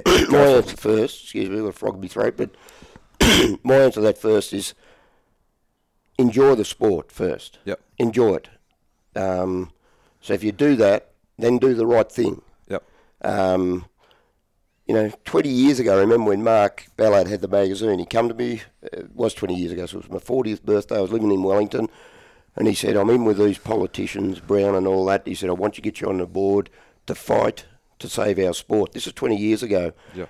And Mark, one of my very best friends, I said, Mark, I said, I'm not going to get involved. I said, I'm going to do it my way with trophy takers. Yep. I'm going to make sure we do it. We only hunt feral animals. Yep. We do it right, do it the right way. We hunt those feral animals. Um, we're not going round bloody, uh, you know, doing the wrong thing by outside of our code of ethics. Yeah. So, so do the right thing. I said you might be craggy with me for not saying jumping on that board or doing this, and and Ian's tried to get me onto a few things, and I've said, well, I want to still enjoy my life as a bow hunter. That's my first priority. But I want to see the sport. I want to see the sport survive. Yep. So first of all, I'm saying to people, just come in and, into it and enjoy it. Just do your own thing. Do it. Do it responsibly. Um, a very very famous early bow in Australia, a bloke called Dallas Conway.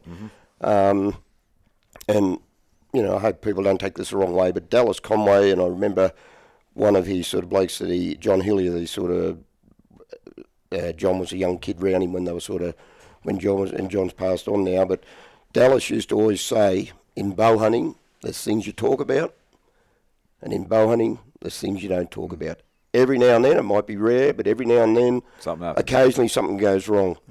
Mate, just think about everything you're putting on social media. That's the big Just- one. Yeah, Yeah, just think yeah. about everything you put on social media. Mate, I talked about my illness when I was a young bloke and that. I'd hate to think in 30, 40 years' time there's a there's a young Dave Whiting out there and hasn't got the sport of archery to take him in that direction, Yep. health wise. Yep. Yeah, so, you know, just just think about our future. Even if you're one of these guys that want to come into it for four and five years and bloody um, get everything out of it and then piss off, that's fine if that's the way you want to do it. But the other ch- attitude is come into the sport, rethink how you're into it, and say, well, I'm here for the long haul. I don't need to get all this out of it. What can I put back into it? Yeah. Yeah. So, you know, that's that's my advice. Yeah, Okay, just enjoy it, though. Yeah. Just enjoy it. Yeah, and uh, oh, we've got to get to a lot of the youngsters that uh, and let them know there is life beyond that screen they're holding in their hand and staring at. Uh, Yeah. you know, get if you can get the children into it, but he, um, Yeah. that's a step in the right direction. But uh, yeah, I think Dave sort of summed it up. We've got to lead by example, and Yeah. uh, you know, even if we can get one person in ten that's going to carry on through, Yep. and uh, and uh, And the way to do that is the Kernigans and the Pells here. Mm. Well, Al Kernigan, mate, one of my best mates I hunted with back in the 70s and 80s, they took, they gave it up, him and Doug DePelt gave it up, and they went on to chasing brumbies in the uh, snowy mountains Yeah, for the next yeah. 15 years till they got too old, just on horseback and that. So they, they moved away from it. But the point I want to make, I can think of three or four families, and I guess even the Solarises are a bit like it, but I look at the Koenigans. Well, there's Al Koenigan, then his son Mick Koenigan, a great bow hunter in his own met right. Him, met him first Mick, time yesterday great well. bow in his own right, mate. Doesn't shoot a lot of game, as in he's selective. Mm. He's just chasing big sambar. He lives in the heart of them. Yep. But he was telling me the other day he virtually hasn't shot an animal for five to seven years because he's selective, but loves his bow hunting. Mm. He does as much walking out the bush as any of us. So there's Mick, there's there's Alan, there's Mick, and I know the environment they grew up in because I, I knocked around with them when those Yep. guys were little kids around me. Um, there's Alan, then there's Mick Koenigan, then Mick's got two sons, um, Bill and Dan. They are as passionate as I was as a 13 year They're in the 18 and 20s now. So there's the Koenigan family. You've met Shane DePellier. Shane is as passionate as me or Dave or you guys. So that family environment of all being out like Rosalind, DePel, Phyllis, Koenigan, all hunted with a bow and arrow, and they grew up in that environment. The families that I really, really promote through trophy takers and that, uh, Lee Payne, Yeah. uh, his family in uh, down there near Cooma. Yep. The whole family bow hunts, and Lee and Lisa will go out of their way if their kids want to try and do something in bow hunting. They go out of their way to do that. Uh, Benny, uh, Ben and Jane Chambers in uh, Western Australia, and I've just been over to New Zealand. A bloke I bow hunted with in Canberra 30 years ago. I hadn't seen him for 30 years, and you talk about mateship. You know, as a hug, and uh, you know, I hadn't met his wife and hadn't met his two kids. Well, um, that's Darren Swan. His his sister's very famous back in the eighties. Uh, Kim Swan. She was a very famous book writer and author, and made videos on hunting pigs and that with dogs and all that. Okay. But but anyhow, hadn't seen Darren for thirty years. Finally tracked him down. Go over there and have four days on the on the South Island with him. Mate, same thing. His kids, like they they shoot a pig or whatever, pair it up, put it on their back as the Kiwis do, carry it out, get some great photos. His kids, um, like I done a I done a 11 and a half hour walk with his two children, 14 and 11, uh, with Darren, who's probably around 50 now, I'm not sure, and uh, probably kill me for saying that might be younger, but doesn't look it. He looks about 35, but and his wife, Good and- save. Good save. yeah, good save. But he, no, he seriously does. But I spent 11 and a half hours in the bush with those four people two children, um, uh, his wife, uh, Marie, and um, Darren. And I can promise you, in 20 or 30 years' time, I mightn't be here, but I'll promise you that Darren's two kids will still be bow hunting Yep. no matter where life takes them, or they'll be enjoying what they've done with the bow and arrow. The Chambers kids will still be bow hunting, um, and the Payne kids will still be bow hunting because they've done it the right way. Yeah. They, they're getting some great trophies, but their parents and family have spent that time with them and encouraged them in the right way. Yep. It's not just the kill with a bow and arrow, it's everything else the camping, the fishing, the campfire, the cooking, the Yep. photography. Yep. Yeah, It's so- the whole works. Yes, the whole works. Yeah, so that's that's what'll save us, getting those young people in, but don't straight away. Like I think in New Zealand at the moment, it's a little bit sad in some ways, and I don't knock them because I think it's one of the greatest hunting countries in the world. But you know, you've got ten and twelve year old kids over there getting master bow hunter, mm. in as as as um, ten and twelve year olds. Mm. You know, if they're driven that way at that age to get those sort of results, They're going to be sick of it. yeah, they're going to be sick mm. of it, or the challenges will, if they don't realise there's longbows and recurves and all that sort of stuff out there, um, and that's in personal makeup anyhow. You know, some Yeah. of them will won't get it because they they they like to go that way, but there'll be a big drop off. You know, a lot of those people, a lot of attrition. I think that's the word. As it goes forward, there'll be a lot of attrition because oh, I've done that, I've done that with my compound bow and my sights, and Yep. you know what's left for me. So that's why I'm a bit of a pusher for the the traditional side of it. But as I think I said to you yesterday, and I might have said on this talk already, um, I get up there and do my presentation for trophy takers, the most high tech compound bow or the uh, the the most simplistic self bow. At the end of the day, I give that recognition. Yep. We have junior bow hunter awards. We have the infant traditional award we give out. So we promote all facets of it and give it all that good Because recognition. someone under one banner. Yeah, all under one banner. Yeah, yeah, yeah. all under one banner. But my main point is, if it's going to survive, you need to encourage the people that come in um, just to enjoy it. Um, the old Winston Churchill saying, Yep. "Ask not what I can do for uh, what my country can do for me, but what I can do for my country." Yeah, that was a great. Do it with our sport. Do it with our sport. Yep. And get out there and bloody enjoy it Yep. and Definitely. and you're not as long as you're doing everything legally and ethically you choose to hunt with a bow and arrow you should never ever have to justify why you shot that little goat or why you shot that so-called cull animal um, you know it's a trophy to you as long as it's a trophy to you or it's an achievement to you don't just kill something for the sake of it yeah. yeah Yeah. yeah I mean, I you know, and this, this comes back to you know why we do it and, and respecting you know what's been done before us. But um, Keeble, you probably wouldn't know, but I rang Ben a few years ago. I got access to a property. Dave's just uh, going to the loose stop.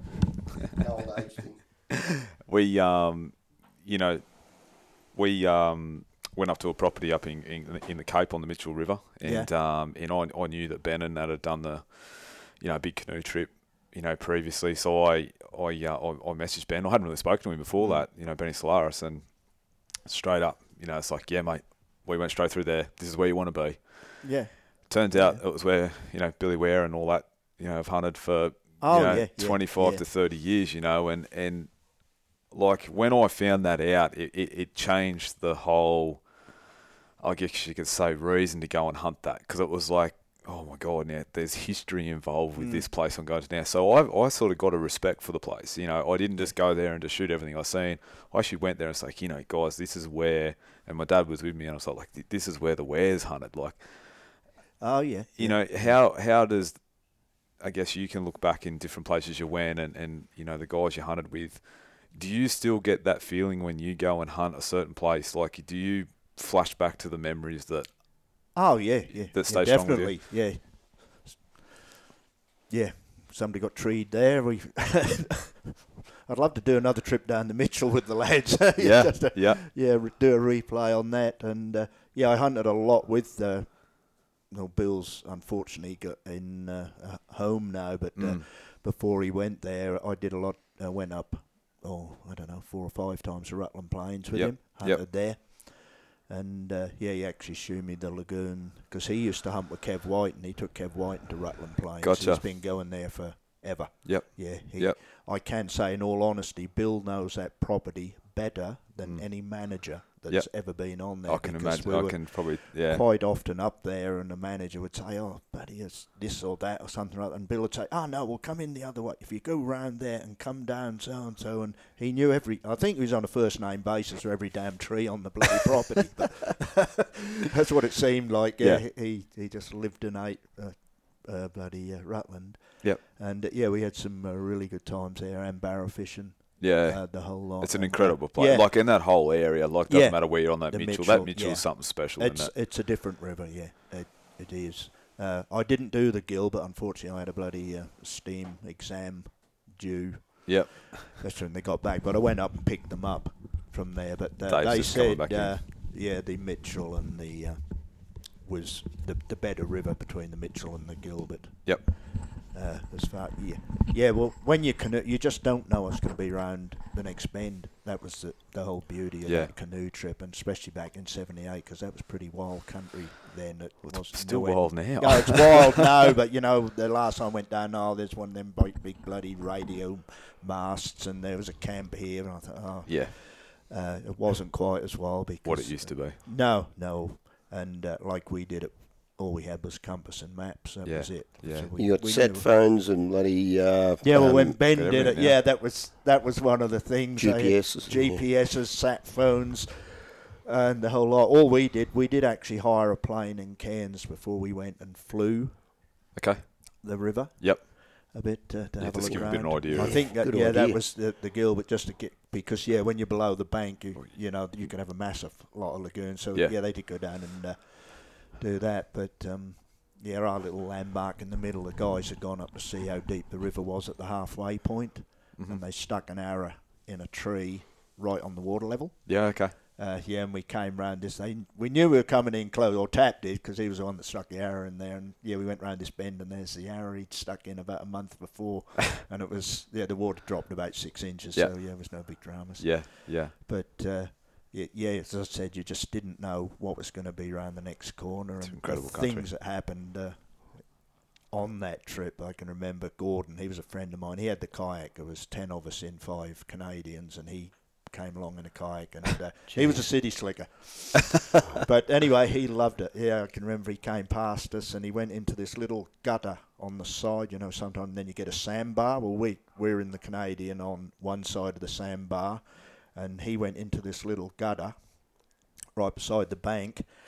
And uh, I don't know how long his canoe was, about 12, uh, his kayak was, but the crocodile that he walk, went over the top of was exactly the same length, and it was about two foot of water. And this Oh, croc didn't know jeez. what the hell this thing was, so he just exploded out. This kayak went straight up in the air about two foot, and this happened oh eight foot from me. Oh, yeah, no we were way. we were parallel, and we were talking to each other. Just said something. This bloody gator exploded from underneath him, and then went out and crossed the sandbar, which was about that deep, in front of our Canadian canoe. and I, oh, laughed. Well, yeah.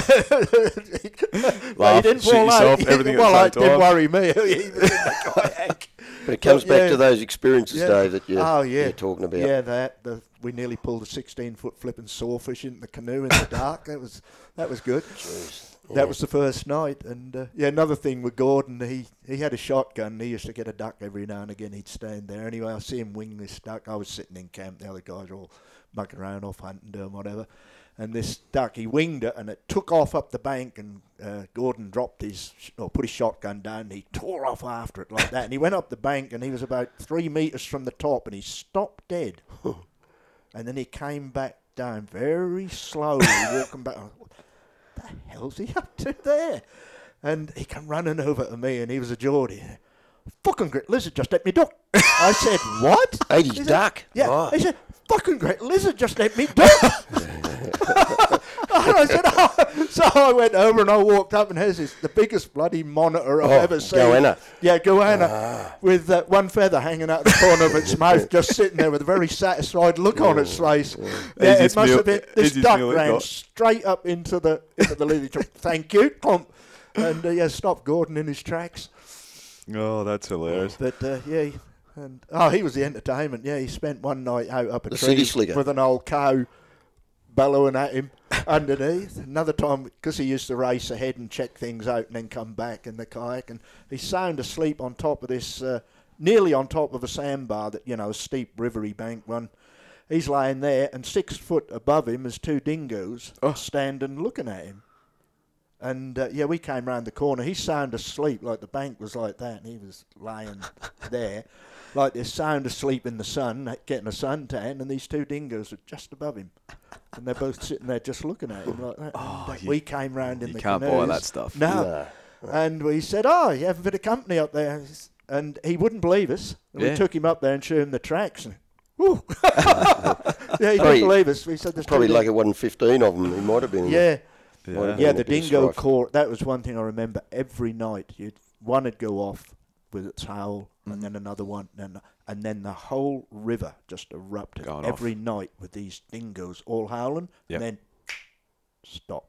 Yeah. See, I haven't Deathly experienced silence. that. Yeah, I haven't Yeah. experienced that. That was At all, so- mind blowing. that's crazy. We, I've, I've had that stuff in the, like in the hills, but Yeah. Yeah, you know, not like they just, you know, they get Yeah. going in the morning. It's an eerie, on a river because it was Yeah. in a an eerie I've heard the odd one, but not like what he's Yeah, Yeah, what that's- yeah, it's said. just Yeah. a chorus. It just went up. Yeah, right. We're here. We're here. We're here. We're here. We're here. Yeah. and both directions down the river, and then nothing. It just switched off, and until um, yeah, they all went hunting for the night. I'm going to ask you guys a really hard question each, and that hard in the way because you're going to have to choose something. What is your most memorable hunt? You're only allowed to choose one. It doesn't have to revolve, uh, you know, harvesting an animal or anything like that. But one hunt each that, whether it was with the person or whatever. But what is the one hunt when someone asks you, "What can you remember?" I know it's going to be hard, but what what sticks in your mind when someone says, "What's the most memorable moment?" Oh, with me, it, it's the Mitchell River. Yep. Yeah, yeah, that was 21 days on the water with yeah, some Just one of the best best blun- uh, bunch of blokes uh, you could ever meet. Well, we we used to have a an old fella. Well, uh, he was old to us. He was 50 years old. Yeah, when he joined the club, but he was an ex-commando. Yep. and he worked um, operated behind enemy lines Mm-hmm. uh, in the last war. Going up there, he was in the commandos, as I said, and uh, he once. I was sitting on the banks of a river with him and Slosh, and he turned and he turned round. and He said, "I'd love to had you lot with me in the last war." wow. And you know, yeah, Slosh and I just looked at each other and went, "Wow," because he he loved coming for the camaraderie. Yeah. Well, he he uh, he ended up making bows, and he used to hunt. and I, I did take him out. He did get a little pig once, but it was mainly, yeah, he'd have his green beret on, and he just liked being with us because we just went out in the bush, Yep. and uh, yeah, we enjoyed it, and that was it. And uh, yeah, I'll never forget when he turned around and said that. Bloody hell! That's a hell of, Uh, that's a memory. Yeah, yeah, is- that was a memory and a half. yeah. I can't remember what riverbank. I might have been the. No, it wasn't the. doesn't Political. really I don't. matter. It doesn't matter. He he turned around and said that to us, and uh, yeah, because I got a few photos of him uh, around that. Yeah, it was Cliff. That's unreal. But yeah, well, whenever any of us get together, the Mitchell River just comes up. That's something that I don't think we'll ever top. Yep. You couldn't. That was just. Yeah, well, as I said, 21 days. We went with a Mm. bag of flour, a bag of rice, And it's pretty That's- legendary, isn't it? Like everyone Yeah. knows about that Mitchell River Yeah. trip Yeah. and the Yeah. comradeship of the Tully guys. Yeah, You Well- just you just missed it, Dave. Uh, just when you went to the Lou, then I I, I was fortunate enough to, uh, you know, hunt with Billy Ware and that on Yeah. Rutland uh, Yeah. back in fifteen, and, and you know Benny Solaris helped me out with some spots and stuff like Mm. that. And when I found out, because Benny's like, mate, that you do know what you've got there, and I'm like, oh, not Mm. really, mate. Like I know it's good hunting up there, and he's like, that's like Billy Ware, that's the Tully boys, like that's and Yeah. that- and Yeah. that changed it for me. That was just like. Okay, I've got to really do this properly now. Like I've got to, res- you know, yeah. it was just yeah, give a whole thing. Well, Bill's probably similar age to me, Billy Ware, and uh, um, I once again we had the Tully Awards, and Bill was even a bit crook then with yeah, his. that uh, was the beginning. yeah, of that was the the, beginning of it, and I got Bill, I got Bill, his wife, and uh, a couple of his kids, wasn't it? Yeah, yeah. Up there. remember, I remember Yeah, that photo. Dave, yeah, Dave. Yeah, well, Yeah. I got them up there and told everyone the story about you know how I used to read in the old bow hunting magazines about Mm. Billy Ware and the Tully boys, and Bill was Townsville for a while, wasn't he? Was Yeah, he was Townsville and then he moved up to Tully. Yeah, yeah. That's yeah, ba- that goes back a long time because that's when we put on the third North Queensland Championship. He used to come up on the weekends and then he, he finally turned up with the family, lived with us in the barracks there for Yeah. uh, some time. Uh, then yeah, got a house in Tully and got into concrete in Yeah. there and uh, got the boys established in concrete as well. Yeah, uh, yeah, loved his hunting, his fishing. He was Yeah. just you couldn't stop him. He was a bloody dynamo and uh, yeah. and his Parkinson's. son now, his son's rattling up some ga- great game Oh, with yeah, the bow and yeah. arrow, and, ripping into it. and Yeah. it just doesn't tell anyone about it. Just Yeah. goes and It's does it. Just the- go, another one of them guys. yeah, Yeah. just yeah, exactly right. A lot of the Kiwis are like that too. Yeah. Um, What's yours, mate? I know yours going to be hard. well, What it's funny. I'd done a bow hunters interview in Ballard's uh, magazine back in '99. Yep. and I nominated.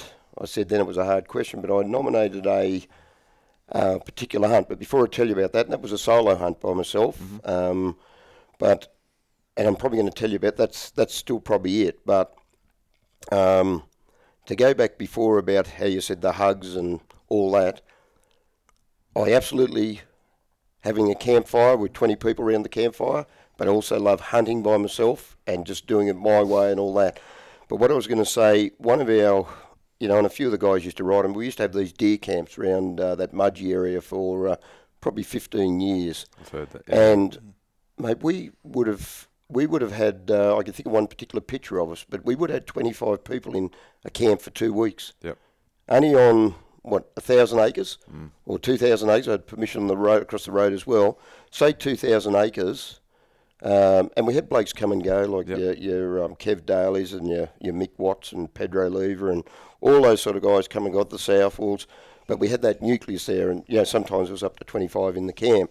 Um, once again, really can think of no arguments. We all fitted in with one another, and we were happy to see someone else get a result rather than ourselves, and all that. So, so all those deer camp hunts are right up there for me, right up, because I love that group hunting. And Yep. some days you don't even bother going out; you'll sit in camp and have a beer and have a yarn and that.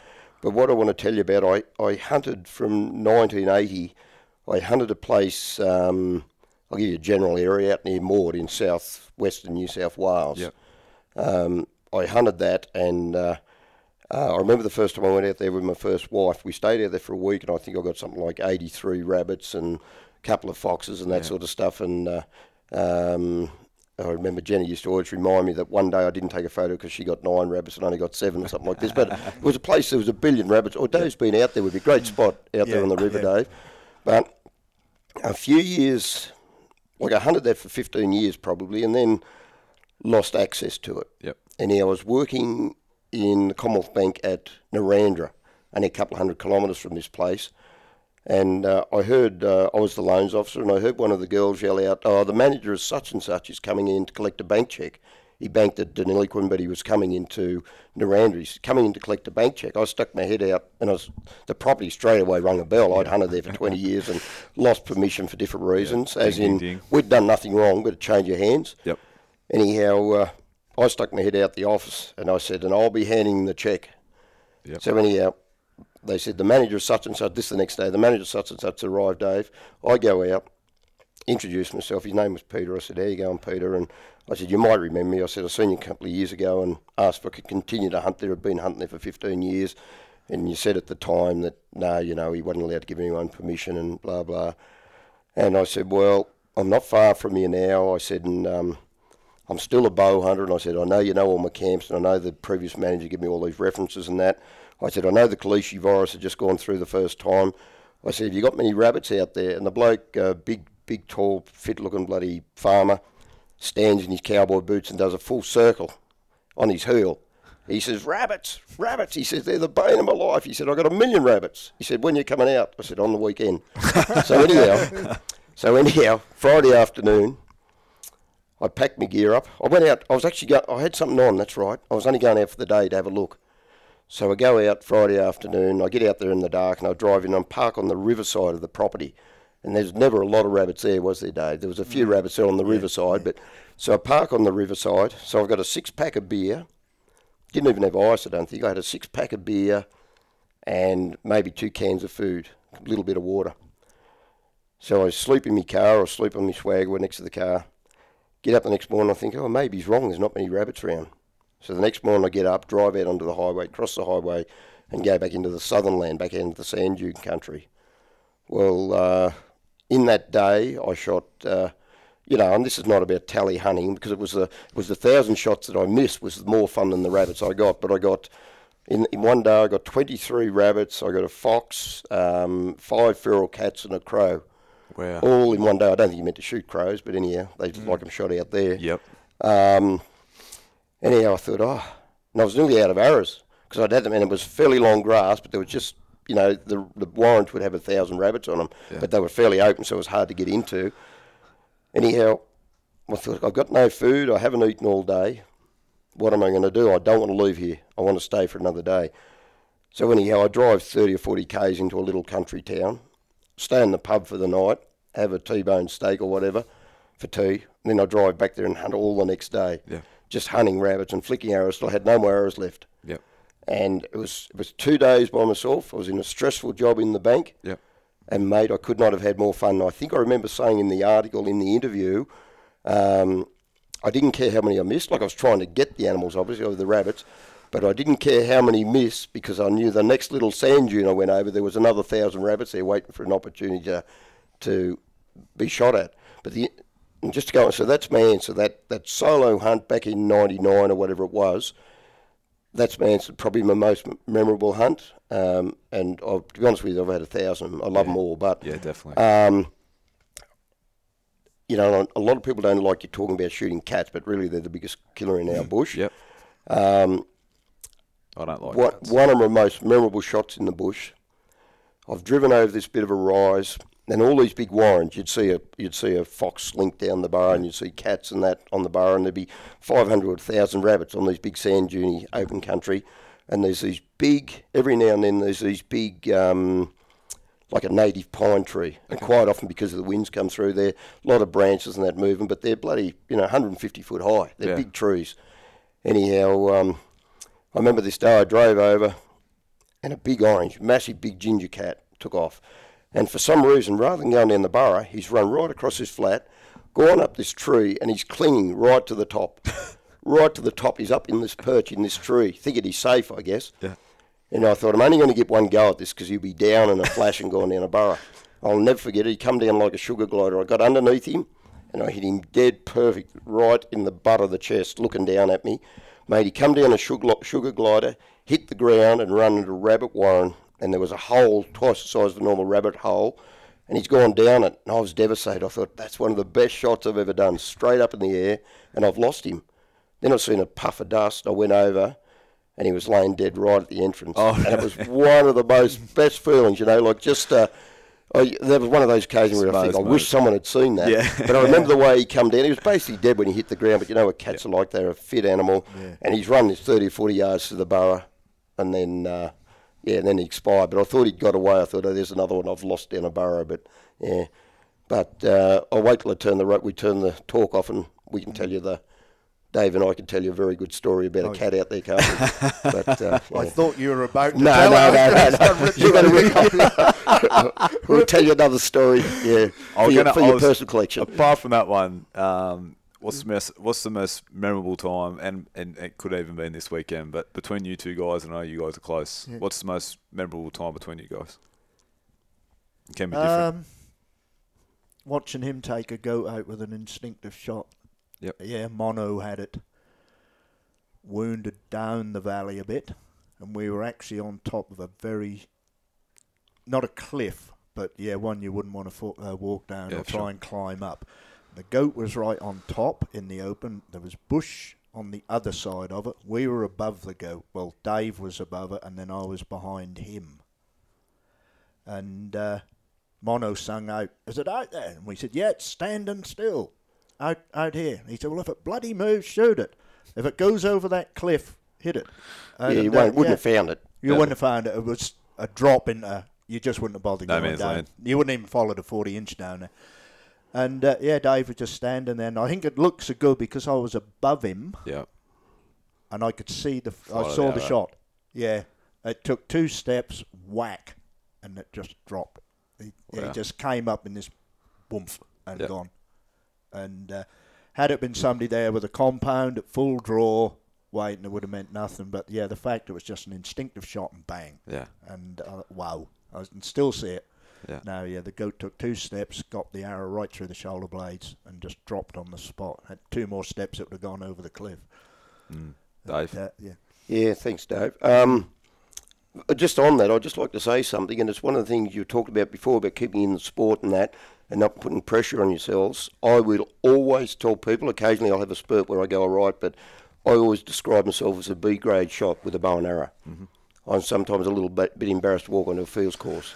That's just me. You know, I can walk all day. They call me Death March. I can walk all day, and I've got the heart to do that, as in the heart in my brain. I mean, so I can walk all day and do those sort of things. But I've never been, maybe because I was a banker, maybe because I'm asthmatic when I was young, I've never been strong in my chest area, my arm area. So for me to shoot a, a recurve or a, um, a longbow, I get halfway around a field course. And I remember myself and Wayne Anderson years ago, we'd, we'd get all the game with the clubs and then we'd go and shoot a field course and they'd have a one hour round and Wayne would have 16 and I'd have 18 after a full field course. And we loved it. We didn't give a rat's really, but you know, we'd Yeah, get in close. But we wouldn't shoot at targets 40 or 50 yards. Like that shot there was one, you know, I've done those sort of shots a lot on rabbits because you'll have a shot most distance, distance at a, at a, uh, at a rabbit, yeah, but just one of the things that's kept me in the sport in regards to I haven't put any pressure in fantasising that I'm an A A plus shot Yeah, with a bow and arrow. So Yeah. you just accept that. Yeah. We Yeah. can't all be at the top of our top of our tree in every area of the sport. So I just accept that. Um, the cat story I'm going to tell you later is probably my favourite event with Dave. But mate, we honestly have. We honestly have. In close to well, it, so even if it's only 30 years, mate, we've had some adventures. Haven't we? Oh, we've had some yeah, shared yeah. some outstanding camps, some some outstanding hunts. But one of the things I remember, and and when when like the guys from Tully come down or from North Queensland come down, um, I could not be more proud of them. Shane DePel's the same to take them out and whistle a fox and get them the shots. I'd take ten shots for him to get one. That doesn't matter. And uh, Dave come down. We went to the first trophy takers do at uh, not Chaffey Dam, Copeton Dam. Copeton Dam, Yeah, at the Scout Hall there. We had our do there, and we we spent a day or two whistling foxes. And you know, Dave didn't have any luck. You were hunting with a longbow then, I think. Yeah. Anyhow, Dave eventually come down and visited myself and my good mate Dave James. I was living at Albury at the time, and we took Dave out, and uh, he finally nailed the first fox after a Several attempts.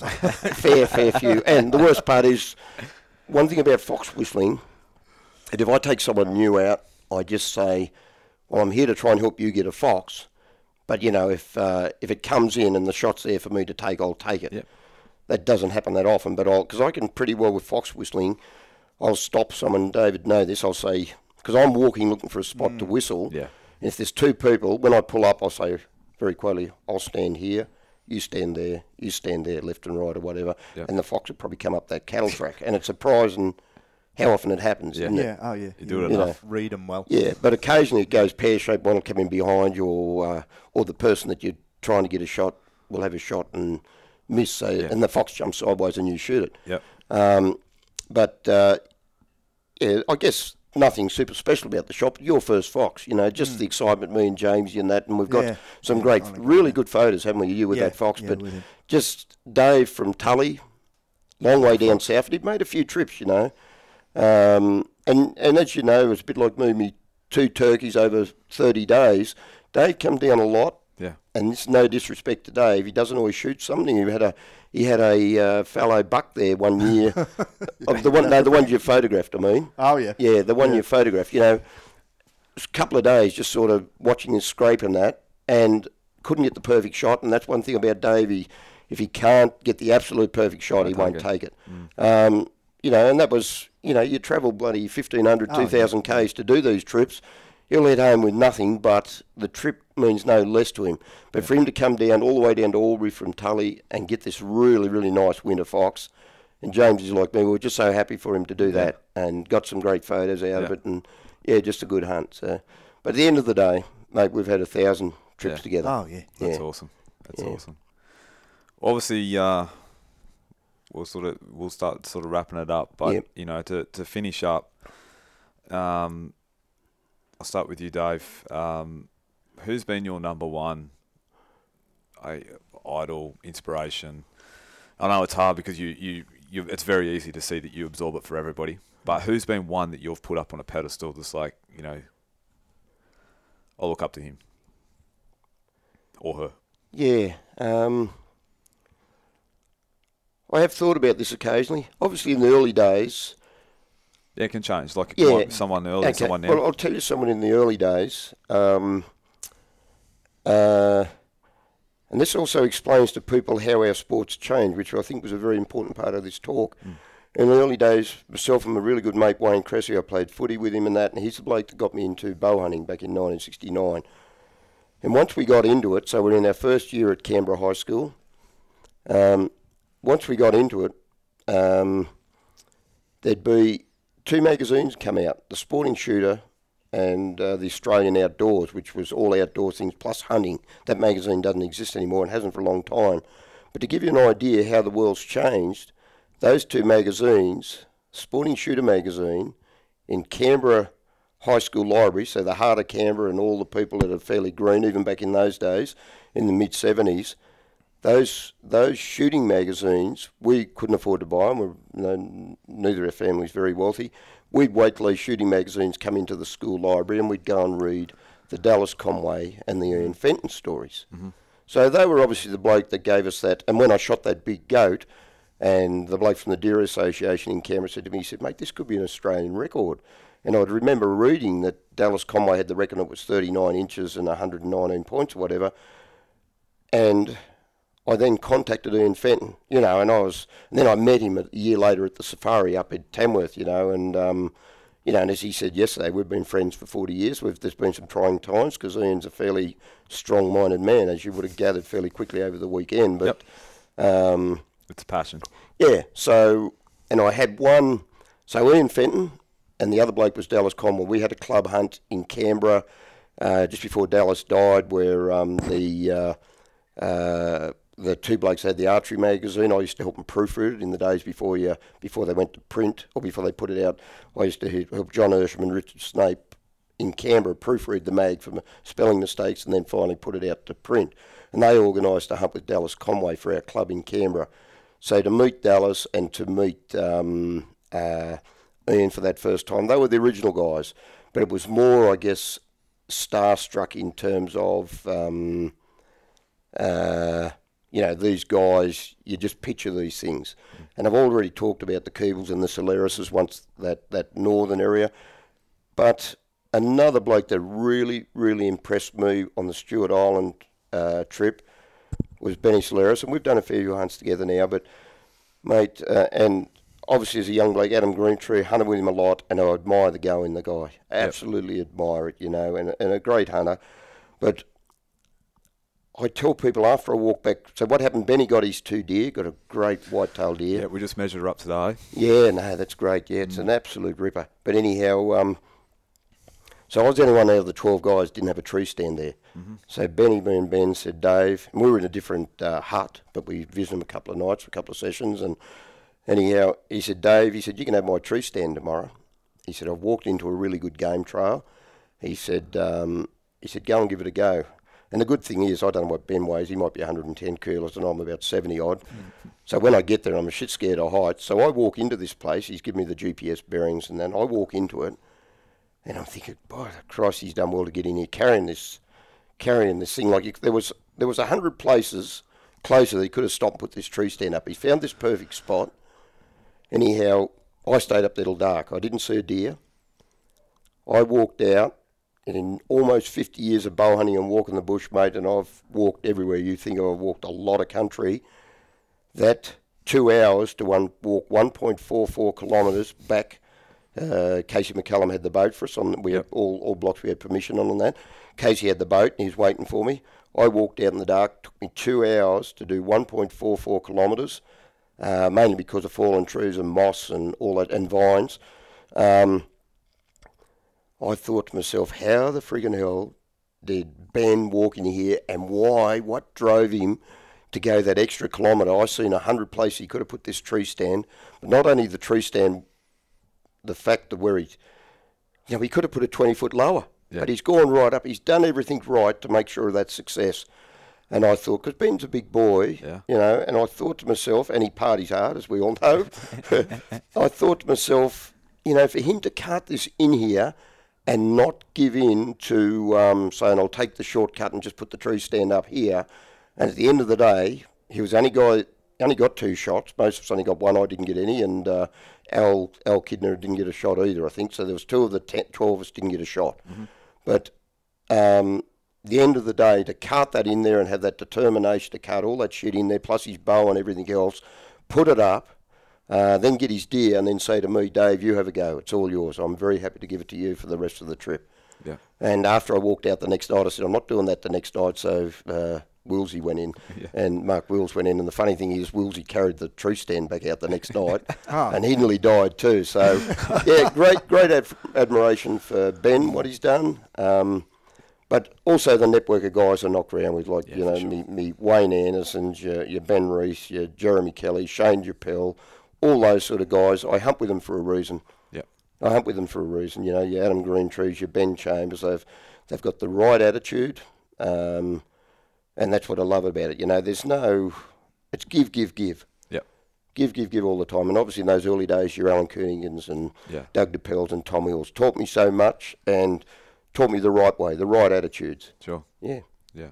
bit long-winded, but that's No, yeah, it's, I couldn't Yeah. ask for more, mate. It was unreal. Cable. I'll be short-winded. no, I, Oh, sorry, the other yeah, bloke, um, Mark Ballard too. Yeah, Yeah, Mark's a Ballard. great hunter. Yeah, well, Yeah. I'm basically the same. I just any of these guys I hunt with, Yep. I admire, and, and basically for the same reason. I've got two American bow hunters that I've always uh, really admired as well, Jay Massey and uh, oh, President Trump. uh, uh, Is that a guess?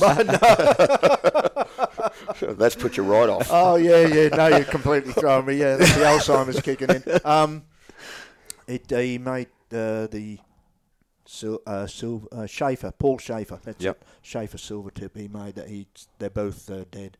Mm. No, but yeah, they were two I really admired. But no, any of the guys in Trophy Takers that I hunt with, they've all yeah, Yep. they've all got the really good strong points. And Yep. you know, like I've hunted hunted with Ben since he was I don't know what ten years old. Mm. That. Uh, He hasn't changed, has he? He Still looks the same. yeah, he's a bit taller now. yeah. Very But uh, no, I, I, that'd be impossible to single out one. I've just enjoyed hunting with all of them, and That's uh, awesome. I am very ki- choosy who I hunt with now as well. Well, I know them all. I know I can go out with Dave or Dave, other Dave, any time, buddy, Yeah. uh, and any of the other guys in trophy Yeah. takers. Yeah. Yeah, Dave James, Dave James. Kubel, and Dave Whiting gets bloody confusing in the Yeah, it does. Hey, Maybe you get a Dave. Yeah, which yeah, one? Yeah, yeah. But yeah, Ian. I read the same magazines, Ian Fenton, and uh, yeah, most people have probably got that story. I think. Yeah, so, yeah. I think, um, yeah, I got to, you know, I got to must admit, you know, yesterday, you know, sitting there having beers with you guys and that, and feel very, very humbled very quickly. You know what I mean? Oh, and yeah. uh, Yeah, no, it didn't come across that way, and it but in a, No. yeah, in a, but no, in a really positive way. Yeah, it doesn't. It doesn't make it. You guys aren't. You don't do it in make it all, like it's just like you're part of the crew and and understanding that you're involved in so much history so quickly. Um, it was pretty awesome. Yeah. So. yeah, Um, obviously, I want to thank you guys personally Yeah. for, for your inspiration over the over the years. Um, you know, the the story you guys tell and continue to tell is is simply awesome. I can't thank you enough, and I hope you keep going with it, and I know you will. Okay. Yeah. Yeah. Thank you. Closing thoughts. Um, anything you want to leave us with? Um, Keeble, we'll start with you. You know, any anything No, that you just I'm, want uh, to throw out I'm there? just really glad you're doing this because finally cheers. it's going on record. Yep. Yeah. This is a uh, big part of all Uh, this too. yeah, and- no, I think it's good. The same with the museum. It, Yeah. It's good. It's uh, uh, Yep. up and running, and hopefully stays up and running. But the fact now, yeah, that you you can do this sort of thing, and Yep. put it out there, you know, because we came from a time when. Well, we had a movie camera. There's no such thing as mobile phones Yeah, or anything. So sure. yeah, these trips are getting, and I hope, hope you keep it up. Yeah, Yeah, and, uh, It definitely will be. And. I've got to think you. You have absolutely no notice. Literally three seconds before you yeah. put the mic on, Keith was like, "You're coming in here." So we're in a little room. Oh, and, he got and me I yesterday. thank You you, can mate. So You can take the knife out of his back now, Nick. We're finished with him. but uh, no, we as I held him up. Uh, yeah, make sure you get Slosh and a, a few of the We're others. actually as well. just planning a trip, and it was meant Yeah. to happen. Like obviously, so much happened Yeah. last Yeah, this night, weekend, and yeah. uh, this weekend Yeah. just went so fast. But, But uh, no, uh, yeah, the more the older guys you get, and uh, Yep. yeah, keep up the good work. It's Nah, cheers, thank you. Yeah. Davo, Yeah, well, I'll go back to what I said. Come into the sport, enjoy it. Remember the old Winston Churchill quote Yep. whether you've been in the sport already for 40 years or whether you've been in it for five minutes, just remember that quote. You know, what can you do for the sport? Just enjoy it. Don't expect too many people to give to you. Just appreciate it when it does happen. So enjoy it, appreciate it, but also make a little bit of an effort to understand our history. If you listen back through this talk, beautiful. You'll hear me say that um, it's hard to believe, but we didn't have GPSs. We didn't have um, we didn't have camouflage gear. You we didn't have compounds or You anything guys like that. hunted. Yeah.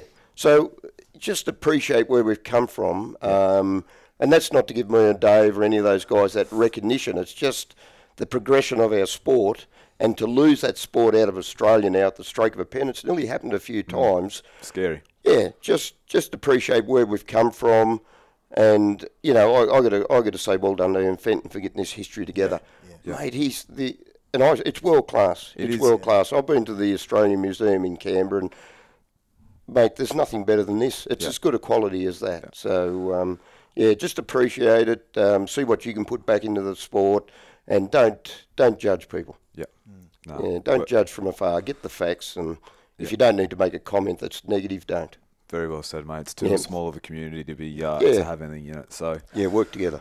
Yeah, thank guys, you. I can't thank you enough. I really do. It uh, it means a lot to me for you guys to jump on here and, and be so open, you know, with it. Yep. And, and I know Dave, you've been keen for weeks. Like it, as soon as I we asked you the other week, Yep. um, you know, you'll jump straight up, hands up. So, Well, I was worried I mightn't have anything to say. oh no, I'm loving it. I'm just sitting here taking it all in. This is the best ever. So, but uh, thanks, Nick, the fireman or the heater man, and The sitting knife over here keeping us warm. And uh, Nick the knife. Nick Knife, yeah, hell, hell Keeble at uh, knife point to keep talking. But no, thank you very Uh, much. excellent, yeah. thank I you. really, really appreciate it. So, uh, cheers, guys, and uh, we'll hit the road. Yeah, safe Yeah. trip back to the port. Yeah, good on you guys. Thank you Yeah, very much. Thank you. Hey guys, thanks for listening to another episode of the Hunting Camp Down Under. Today's episode was proudly brought to you by Hoyt Bow Hunting and Oscar Broadheads. I've shot these both these products for many years now, and there's nothing I feel more comfortable with when it comes to chasing the trophy of a lifetime. That's all for me this week. Good luck in the hills, and we'll look forward to you joining me on the next episode of the Hunting Camp Down Under. Bye for now.